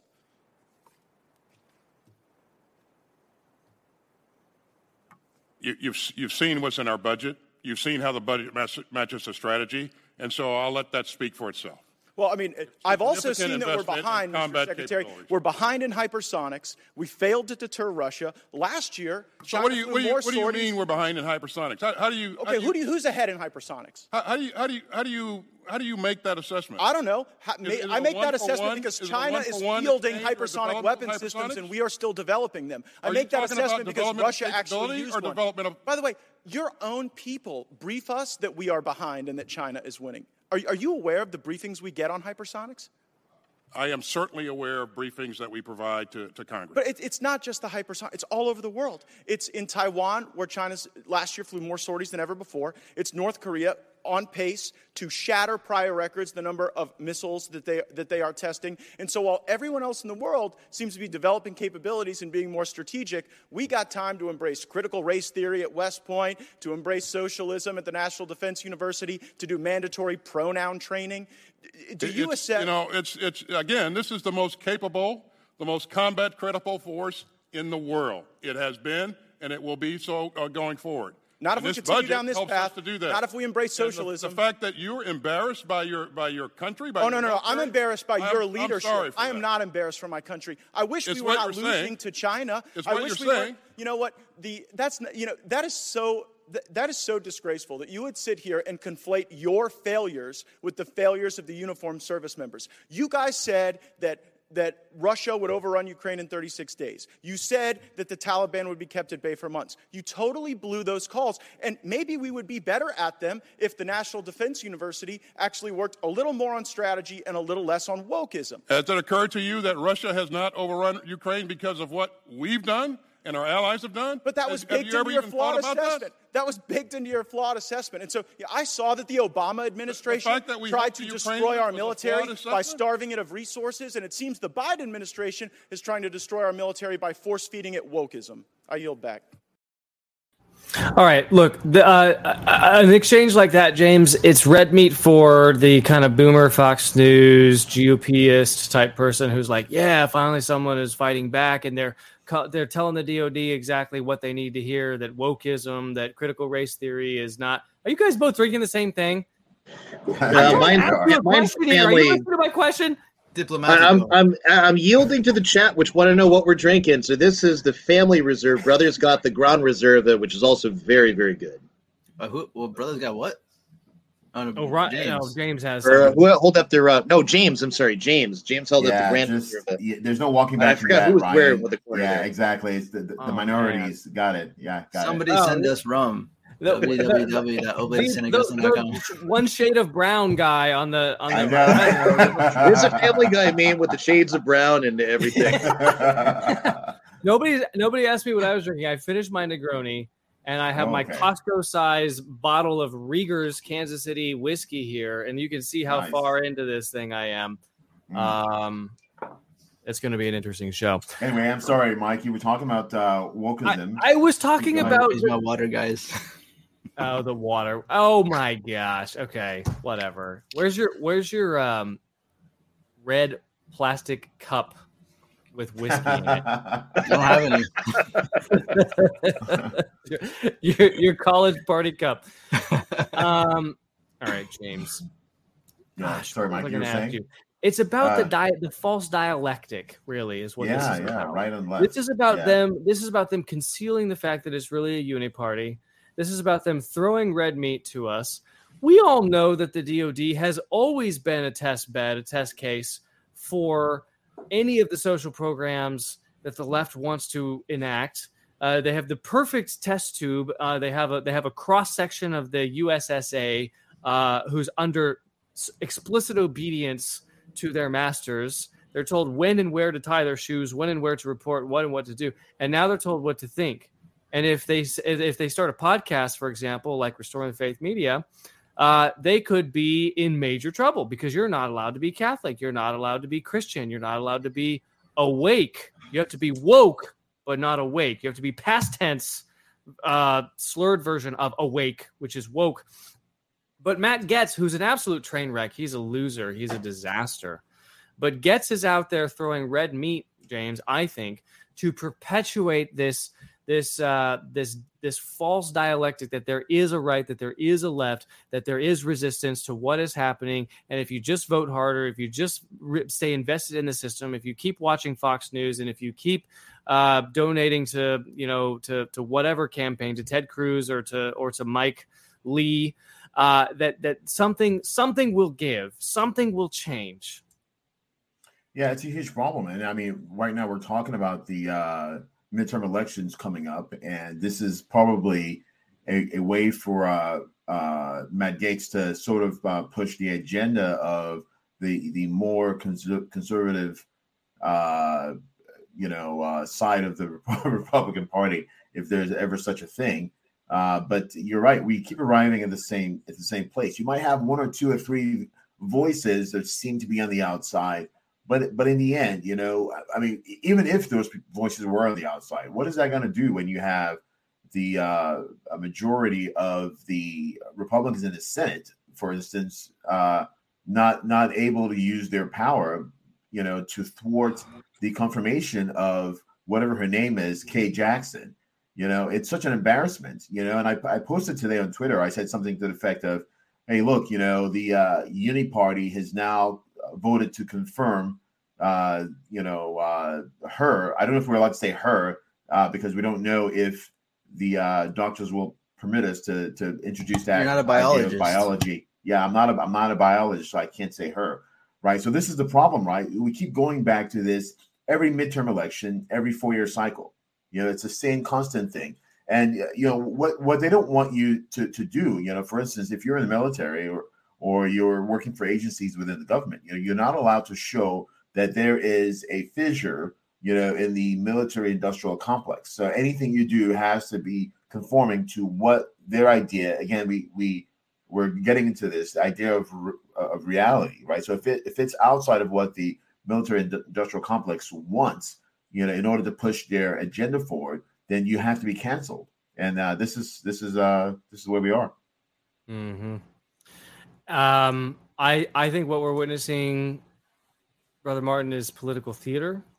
I think what they're setting up, as you alluded to earlier, is they're going to permit a red wave so that the people who felt like Trump should have won or that it, or, or that or that it was taken from or whatever, so that those people remain invested in the political process in these United States, so that they don't give up hope. All right, you take the election from them, but two years later, you give them some hope. You give them the House, maybe you give them the Senate that way you can you can shut down any more SCOTUS nonsense. You keep the SCOTUS status quo, right? You replace a liberal with a liberal, um, you know, and you just keep the game going.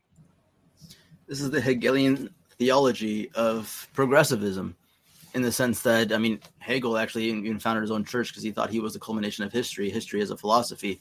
Um, but thesis, antithesis, th- synthesis, thesis, antithesis, synthesis and so what you have is the liberals, the, the, the Democratic Party holding down the thesis. And you have the, actually, it could be opposite, but be, for this example, uh, the Democrats holding down the thesis, the conservatives supposedly holding down the antithesis so that you create the synthesis, something in the middle.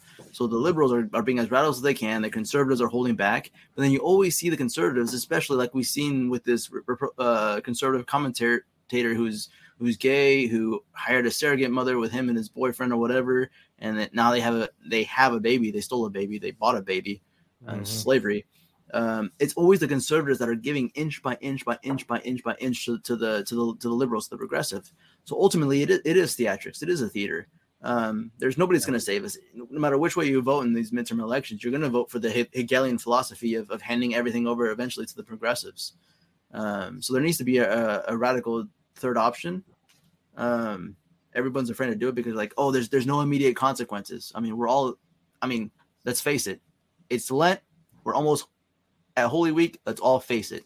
Everybody wants immediate gratification. That's why we're all sinners. That's why we're all where we are. Immediate gratification. We want in the next election for there to be a solution that ultimately wipes out all the bad parties, the Republicans, the Democrats, and we're, we're not willing to, to work to work at things step by step by step by step by step and do things gradually. No, nobody's willing to do that. Nobody's willing. Yeah, um, and that, that's why we are we are. It kind of reminds me. Marshall did a podcast today, and one of the things he called for is for Catholics to get into the political arena, the local political arena. I think is what he said, and I think he's right about that.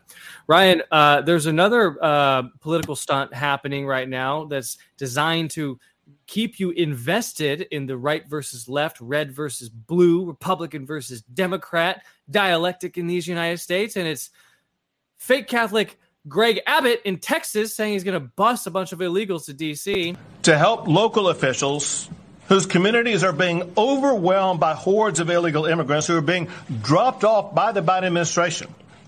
Texas is providing charter buses to send these illegal immigrants who have been dropped off by the Biden administration to Washington, D.C.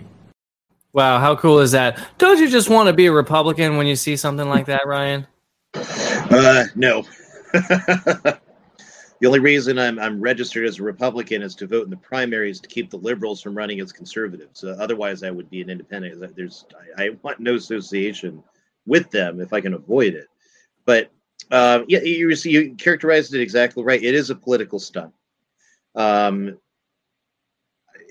my political leanings would have me look at borders more as a line on a map, but community has the right to protect itself and to police itself and determine, yeah, we don't want more people here. And, Biden, you know, and the Biden administration's made that an absolute disaster. But there's ways to deal with that without these types of things. Like, yeah, we want Biden to come in and fix all this. Wait, really? You want Biden to militarize uh, 100 miles on, on, on the, you know, around the border and, and stop citizens there with uh, border patrol and uh, not need any, you know, to follow the normal things that cops have to follow. You really want that? Uh, just to deal with the problem. There's ways to deal with this problem that don't involve getting in more federal government uh, types of things, namely, and the entitlements that draw them in, um, in so many other things. But this kind of thing, because then, I mean, if I was Biden or an astute person over there, I'd just send them right back. You're not solving any problems. All right, you arrest these guys, just stick them in a bus, and then you throw them back o- over into DC. And what's going to happen? You know, well, and they might get deported, they might get sent right back or put in another state. Who knows? Uh, they could get the propaganda coup by saying, "Look at all these poor," know, show a bunch of women or something like that. Uh, get the whammons out. That that always gets the liberal tears going. But uh, whatever. Oh, we, we're going to find some compassionate states to take them in, right? And work that propaganda coup. So it's. Uh, I mean, illegal immigration anyway is a big problem, and the way our immigration laws work are, are complicated and a pain there's ways to but, but ultimately the, the focus should be protecting communities what's greg abbott doing to protect communities in texas from you know, illegal immigrants from the drug trade from so many things that are going on there. What's he doing to protect them from those things? What's he doing to de- disincentivize people from coming in? Uh, if they know well hey i can't get a job in texas because um, I, I don't have the documents because i'm coming in illegally it, it, I can't get benefits in Texas because I'm coming in illegally. Maybe Well, that might yeah. do something. Why isn't he on the border? Why doesn't he activate the Texas Guard, shut the border? Yeah, exactly right, Ryan. A hundred percent right. Well, if he really wanted to solve the problem, he could. Instead, he wants to put a band-aid on it so he can do this stunt, and that's what this comes down to. And then they want to keep us invested in this in this uh, in this charade. Meanwhile, the corruption at the national level continues, brother Martin. And the corruption is so obvious and, and blatant that you could just be a liar and get hired by NBC On another topic, was it common for President Biden to do favors for Hunter Biden's international business partners, like writing college recommendations for their kids? I have I've seen the report. I have no confirmation or comment on a report about whether or not the president, when he was a private citizen, wrote a college recommendation letter for an individual. I, a college recommendation letter, though, from uh, at the time a former vice president would be a big deal. So, do we know what the president might have gotten in return for doing a favor like that? Again, I have no uh, confirmation of any recommendation letter the president wrote when he was a private citizen, by the way, not uh, serving in public office. That's even the report. But he's the president now, and you're his spokesperson. Correct. And he was not the president at the time of this report. Uh, so there's evidence that the president at one point was office mates with Hunter and his brother Jim here in D.C. It's not accurate. That is not accurate. So when Hunter Biden is emailing a landlord, uh, please have keys made available for new office mates Joe Biden, Jill Biden, Jim Biden. That you're disputing. They were not office mates, no. They were not office mates. Okay. Great. They were not office mates. Um, so even- write it at MSNBC. She will. She will. Uh, well, I, I I don't know if she's MSNBC or NBC News or NBC the It's whatever. all it's all the same letters. Same It's all the crap, same different letters. file. Yeah, that's all right. the same letters. That's right. But you can literally just lie, and this goes back to the communist thing, the the the, the you know doubting of your senses, the disbelief of what your eyes and ears are telling. Who are you going to believe, me or what your eyes are telling you? No, he wasn't office mates, even though this email says they were office mates. No, of course they weren't office mates because you have to believe me and what I am saying. Um, meanwhile, the country is rotting. The country is rotting from the outside in. I say the outside, and I'm referring to the left coast. Here's Portland, Oregon. Today from 3 to 6 p.m., take advantage of the drink and attraction specials in the tack room, where you can watch with the entire family while you take a break. Plan your next trip at LakersFun.com. Just so you know, this video goes on for several minutes. Papa Murphy. I won't subject you to it. Change the way you pizza. Visit the area's only five-star coordinator, Vancouver Ford. We're talking about miles and miles and miles of human beings living on the side of the road in Portland. Meanwhile, in San Francisco, crime is just happening in the open, and people are, I guess, okay with it.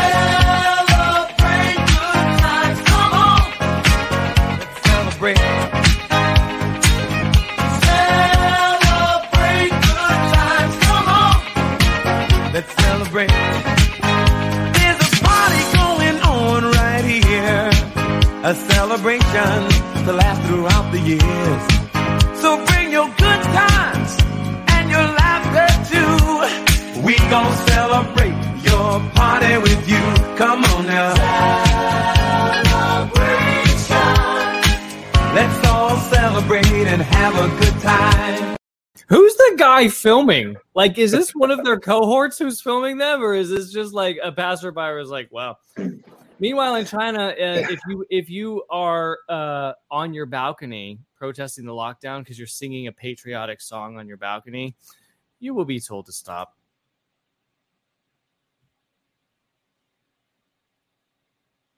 Oh,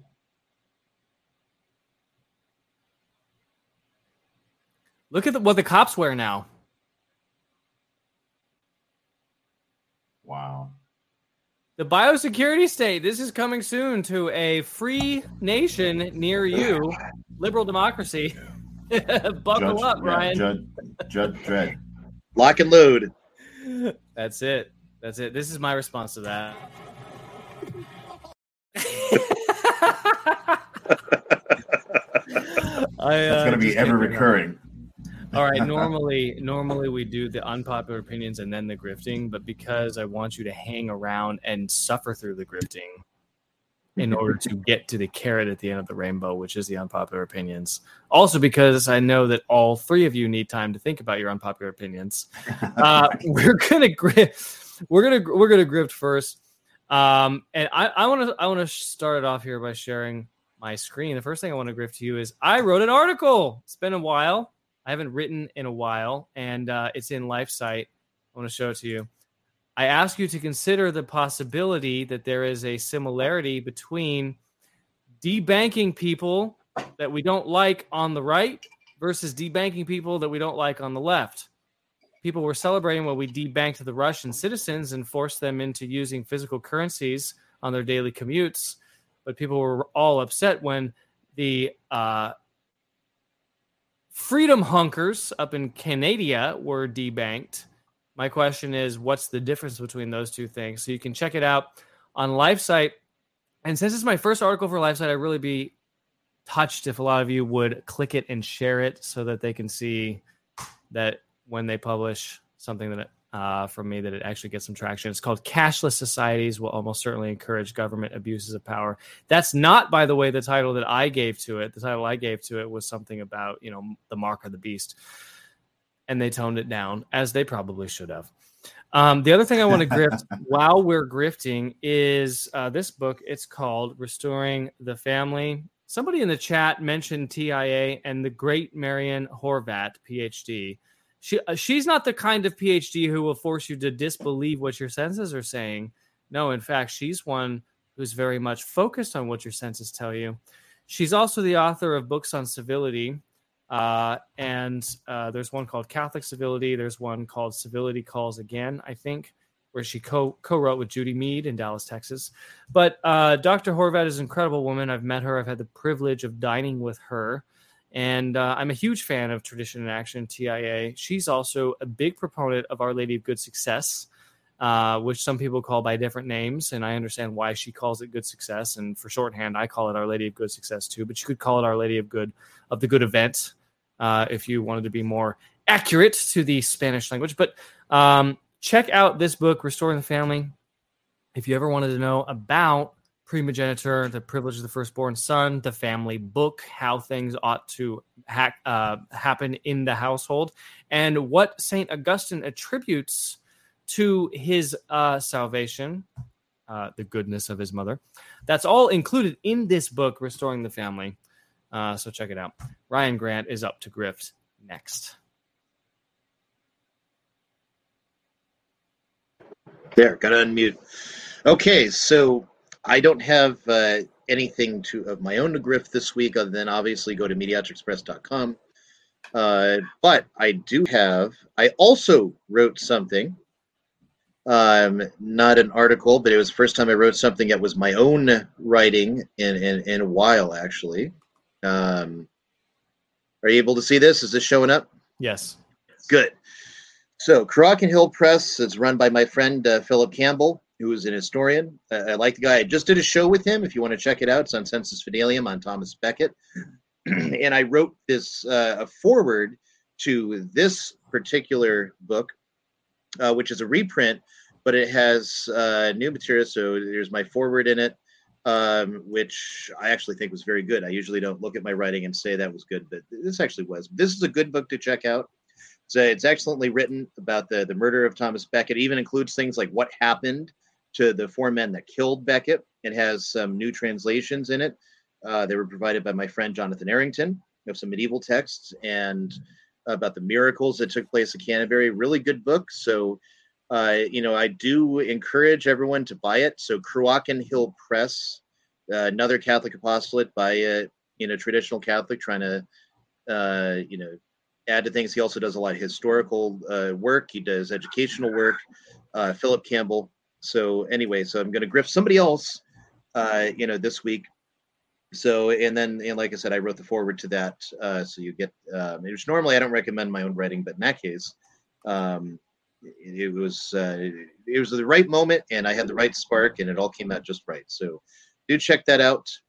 Um, and then otherwise, uh, got some videos dropping in the book club tomorrow, and uh, I meant to get them out earlier this week, but I had some things come up, so doing farm work today. So hopefully, you know, those will be out tomorrow, so you can look for those.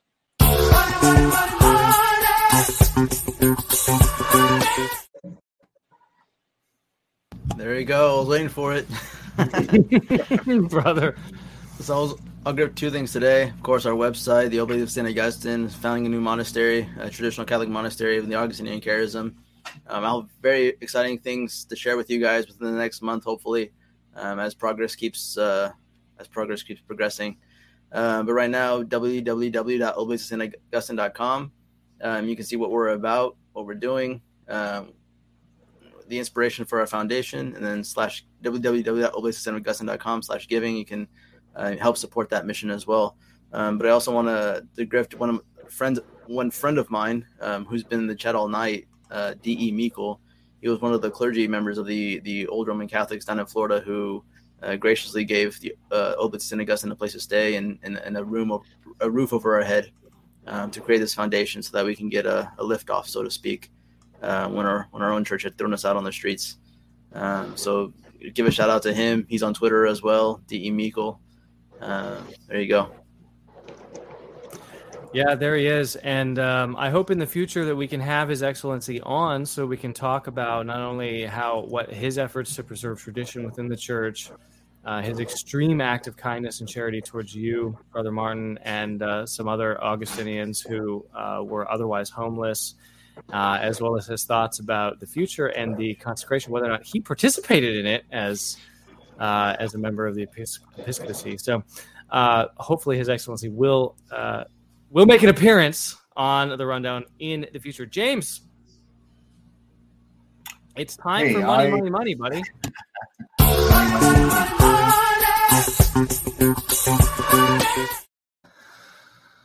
Um, as of yet, I have nothing to grift this uh, week. I was thinking of something um, along the way. I'm still reading the book, which I uh, presented last week as a grift for the publisher um, uh, of your choosing. It's uh, St. Alfonso de Liguori's uh, uh, book. Um, and I don't have the title here with me because it's in the other room where I'm not. Um, but basically, uh, these are anecdotes, uh, sermons, anecdotes about spirit, sorry about spir- spirituality and living um, in you know whatever time of the year you're in. And um, oh man, I wish I had the title of that book. Um, but unfortunately, I don't have it to grift this week, so that's my non-grift grift. Anything by Santa Alfonso de Liguori for the last leg of Lent uh, would be very helpful to your Mhm. spirituality. So there you have it. All right, it's time for the thing you've all been waiting for. If you're not on Twitter, you're much more likely, more probable that you will enter the beatific vision than if you are on Twitter. But if you are on Twitter, you can vote in the unpopular opinion poll. Uh, here, Ryan's going to show the unpops from last week. The winner, overwhelmingly, Wow. looks like, was sixty percent. Wow, he had a he had a clear majority in a four way race. Bug Hall said that retirement plans are un-Catholic. you know, he had a pretty good unpopular opinion on Twitter a couple days ago as well. I think it was yesterday. He said, "I'm not getting health insurance. If I die, I die." Uh, I, I thought it was pretty good. I, th- I, I thought about stealing that for just to win this week because I haven't I haven't cast an unpopular opinion in a while because we keep having guests and I usually abstain. But Ryan, you're first. I'm first, and so my unpopular opinion. Um, I saw uh, a post, or my wife shared with me a post that was in a Catholic trad moms group, which, uh, of course, I am not in because um, you've got to be either really drunk or really uh, messed up to be a man and want to be in such a group.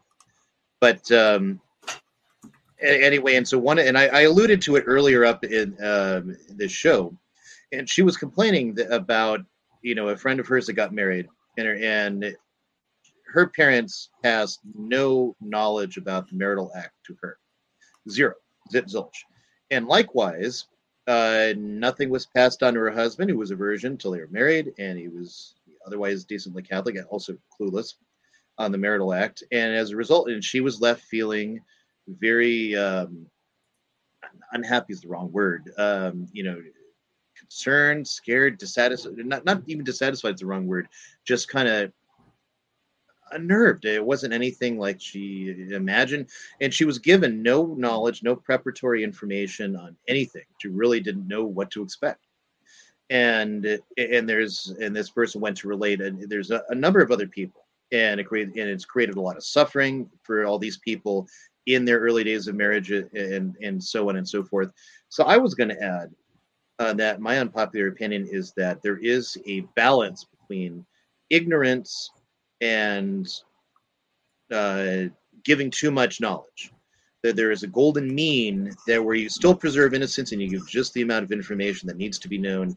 And I, my personal opinion, my unpopular opinion is parents who don't give the that knowledge at the right time, the appropriate knowledge in the appropriate way, commit a mortal sin and they're setting their children up for failure and confusion and even further problems down the road because god made that act and he made it to be pleasurable for those who are married and there there is a process uh, there to it that's licit that people need to know about and and when they're growing up you can't leave your kids uh, you know thinking that the stork is coming and that's how babies are made and the same time you don't take a six year old and lay down every single thing that uh, it goes on either. It's just you know when they hit puberty, you get more knowledge. As they get a bit older, you get more knowledge, etc. Uh, we have this this kind of uh, puritanical Baptist. Uh, you know, you're afraid of the birds and bees talk, and we've made this new thing and satirized the movies. And you're scared to come talk to your kids about it. It's a solemn and sacred duty for parents. And when you look in medieval literature, you look in how cultures in the past dealt with this, they handed that knowledge down father to son, mother to daughter, and they knew what this uh, act involved and what it you know took place.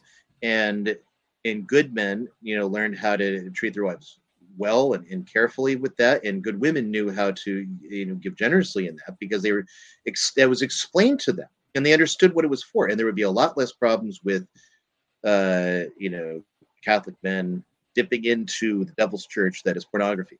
And there would be a lot fewer problems with women feeling dissatisfied and looking, you know, elsewhere, wanting to get out of the marriage. If, you know, it's, it's somewhere like a more chaste version of Christopher West is kind of what I'm talking about. Um, that's tradition. That is how traditional families worked, and, and before we adopted this puritanical attitude. So, yes, Gabby, there's no story. anyway, that's what I got. So it is a mortal sin for parents not to properly prepare their children for the marital act. I was today right years old when I found out there was no stork. Uh, J- James the Lesser, you are up for the unpopular opinion for this week. All right. So I I wouldn't have thought this would make its way into being unpopular, but my opinion uh, that I'm going to share with you very shortly uh, basically uh, stems from recent times having this even being mentioned in public sort of causes people to raise their eyes in suspicion and to think what kind of an animal you are. Uh, but I think, uh, well, my opinion this week is that uh, spanking your children is indeed a good thing. Um, and I am getting a not not today or last week, but uh, months before, maybe even a year past, even bringing this up in public uh, has been met with a lot of uh, you know uh, suspicious uh, looks and uh, responses, and I don't know why or how. Perhaps it's uh, media or popular opinion outside of the Catholic Church that has been perpetuating this, or maybe I don't know. It could be something that's pre- prevalent in uh, Novus Ordo circles. I have no idea. Uh, it's creeping its way into traditional circles too. People are finding alternative ways to deal with certain things, which, of course, it's always fine to deal with, um, you know, your child the way you see fit. But the idea that a parent says they're they're going to discipline their child in one way, which involves uh, spanking, is just absolutely shun- shunned from being an act that is representative of what a parent should be doing uh, to a child to help that child. Now, I can only offer two scriptural quotes because I wasn't fully prepared to uh, to. Obviously, I forgot this segment. I always forget about this segment, right? So this is kind of last minute. But um, he who spares the rod, of course, we know this passage. He who spares the rod spoils the child and does not love his son who, who does not discipline him. This is from Proverbs. And folly is bound up in the heart of a child, but the rod of discipline drives it far from him. Boom. Mm-hmm, mm-hmm, mm-hmm. Proverbs Oh, wow. thirteen twenty Lots four. of- Thank you. I Thank think- you, Ryan. Okay, so so Thanks, uh, when when CPS comes to your house, because you're out on Oh, YouTube advocating the old school. I will say, my name is Musa Al Al Jamin. You cannot talk to me that way. You cannot. That's right. They'll turn away. You need to check Alright. your privilege, man. That's right. That's Exactly. Right. That'll work. I'll turn them away. Uh, Brother Martin, unpopular opinion for this week. Today is the seventh of April, twenty twenty-two. All right, all right, here we go. Here we go. My unpopular opinion this week is that traditionalists need to get down on their knees and kiss the feet of the Novus Ordo. Why do I say that? Oh, because the Novus Ordo is producing the majority of the traditionalist priest vocations, more so than traditional families.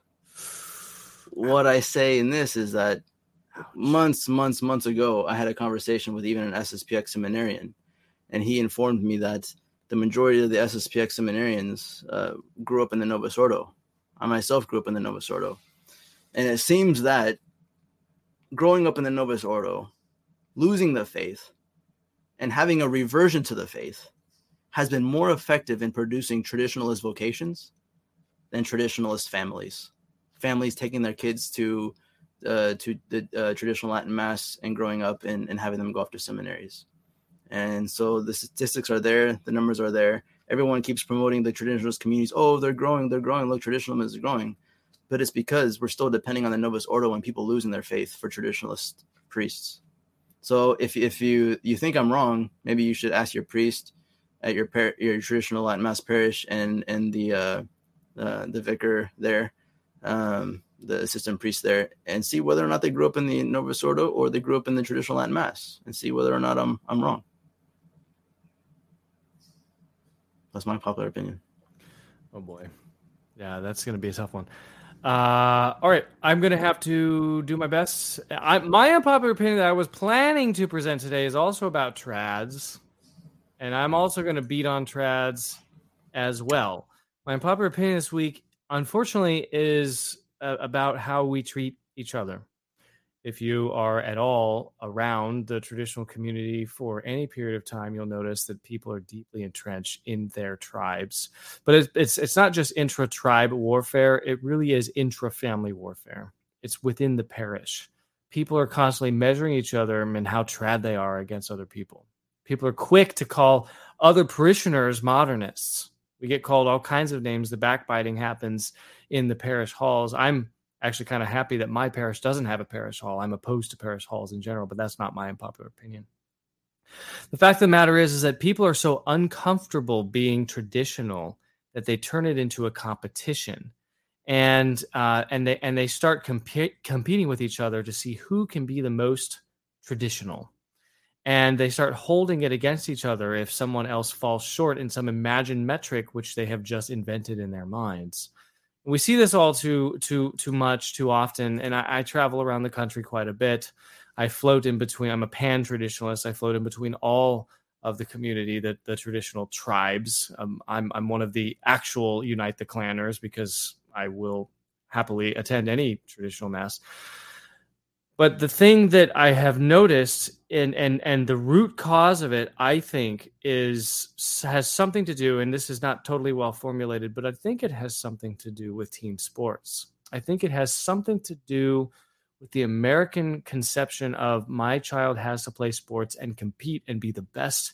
And what I hope is that we play a team who is of a lesser caliber so that we can stomp them. Or my greatest hope is that we could play a team of a higher caliber, but they have an off day and we can exploit that.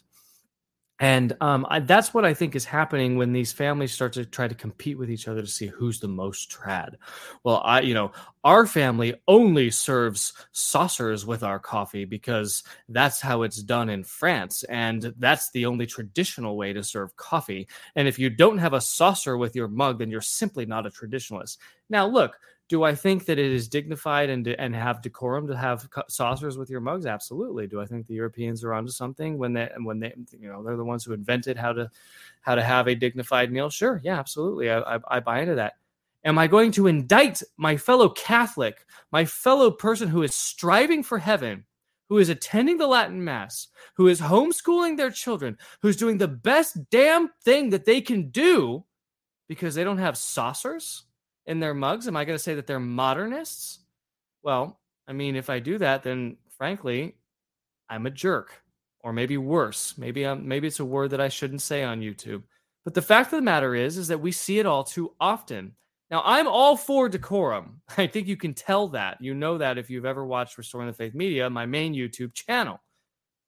But I'm also against competition in terms of who can be the most trad. It's not about being the most trad, it's about being the most holy. It's not about having the most tradish things and fads and all this thing. It's about having the most levels of grace. And it's certainly not about spending the most time doing the most traditional things. It's about spending the most time in prayer, silent mental prayer with our Lord.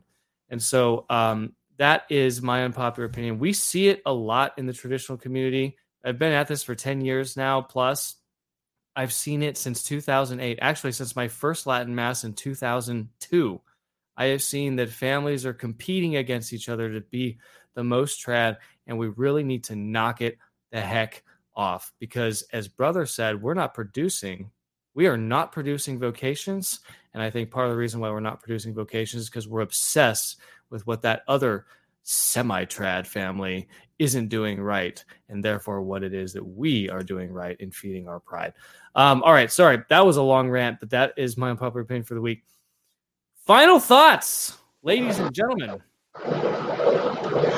Well, we're probably not going to do a show next week because it's going to be Holy Week, and uh, time would be better spent uh, in prayer because it is the holiest time of the year.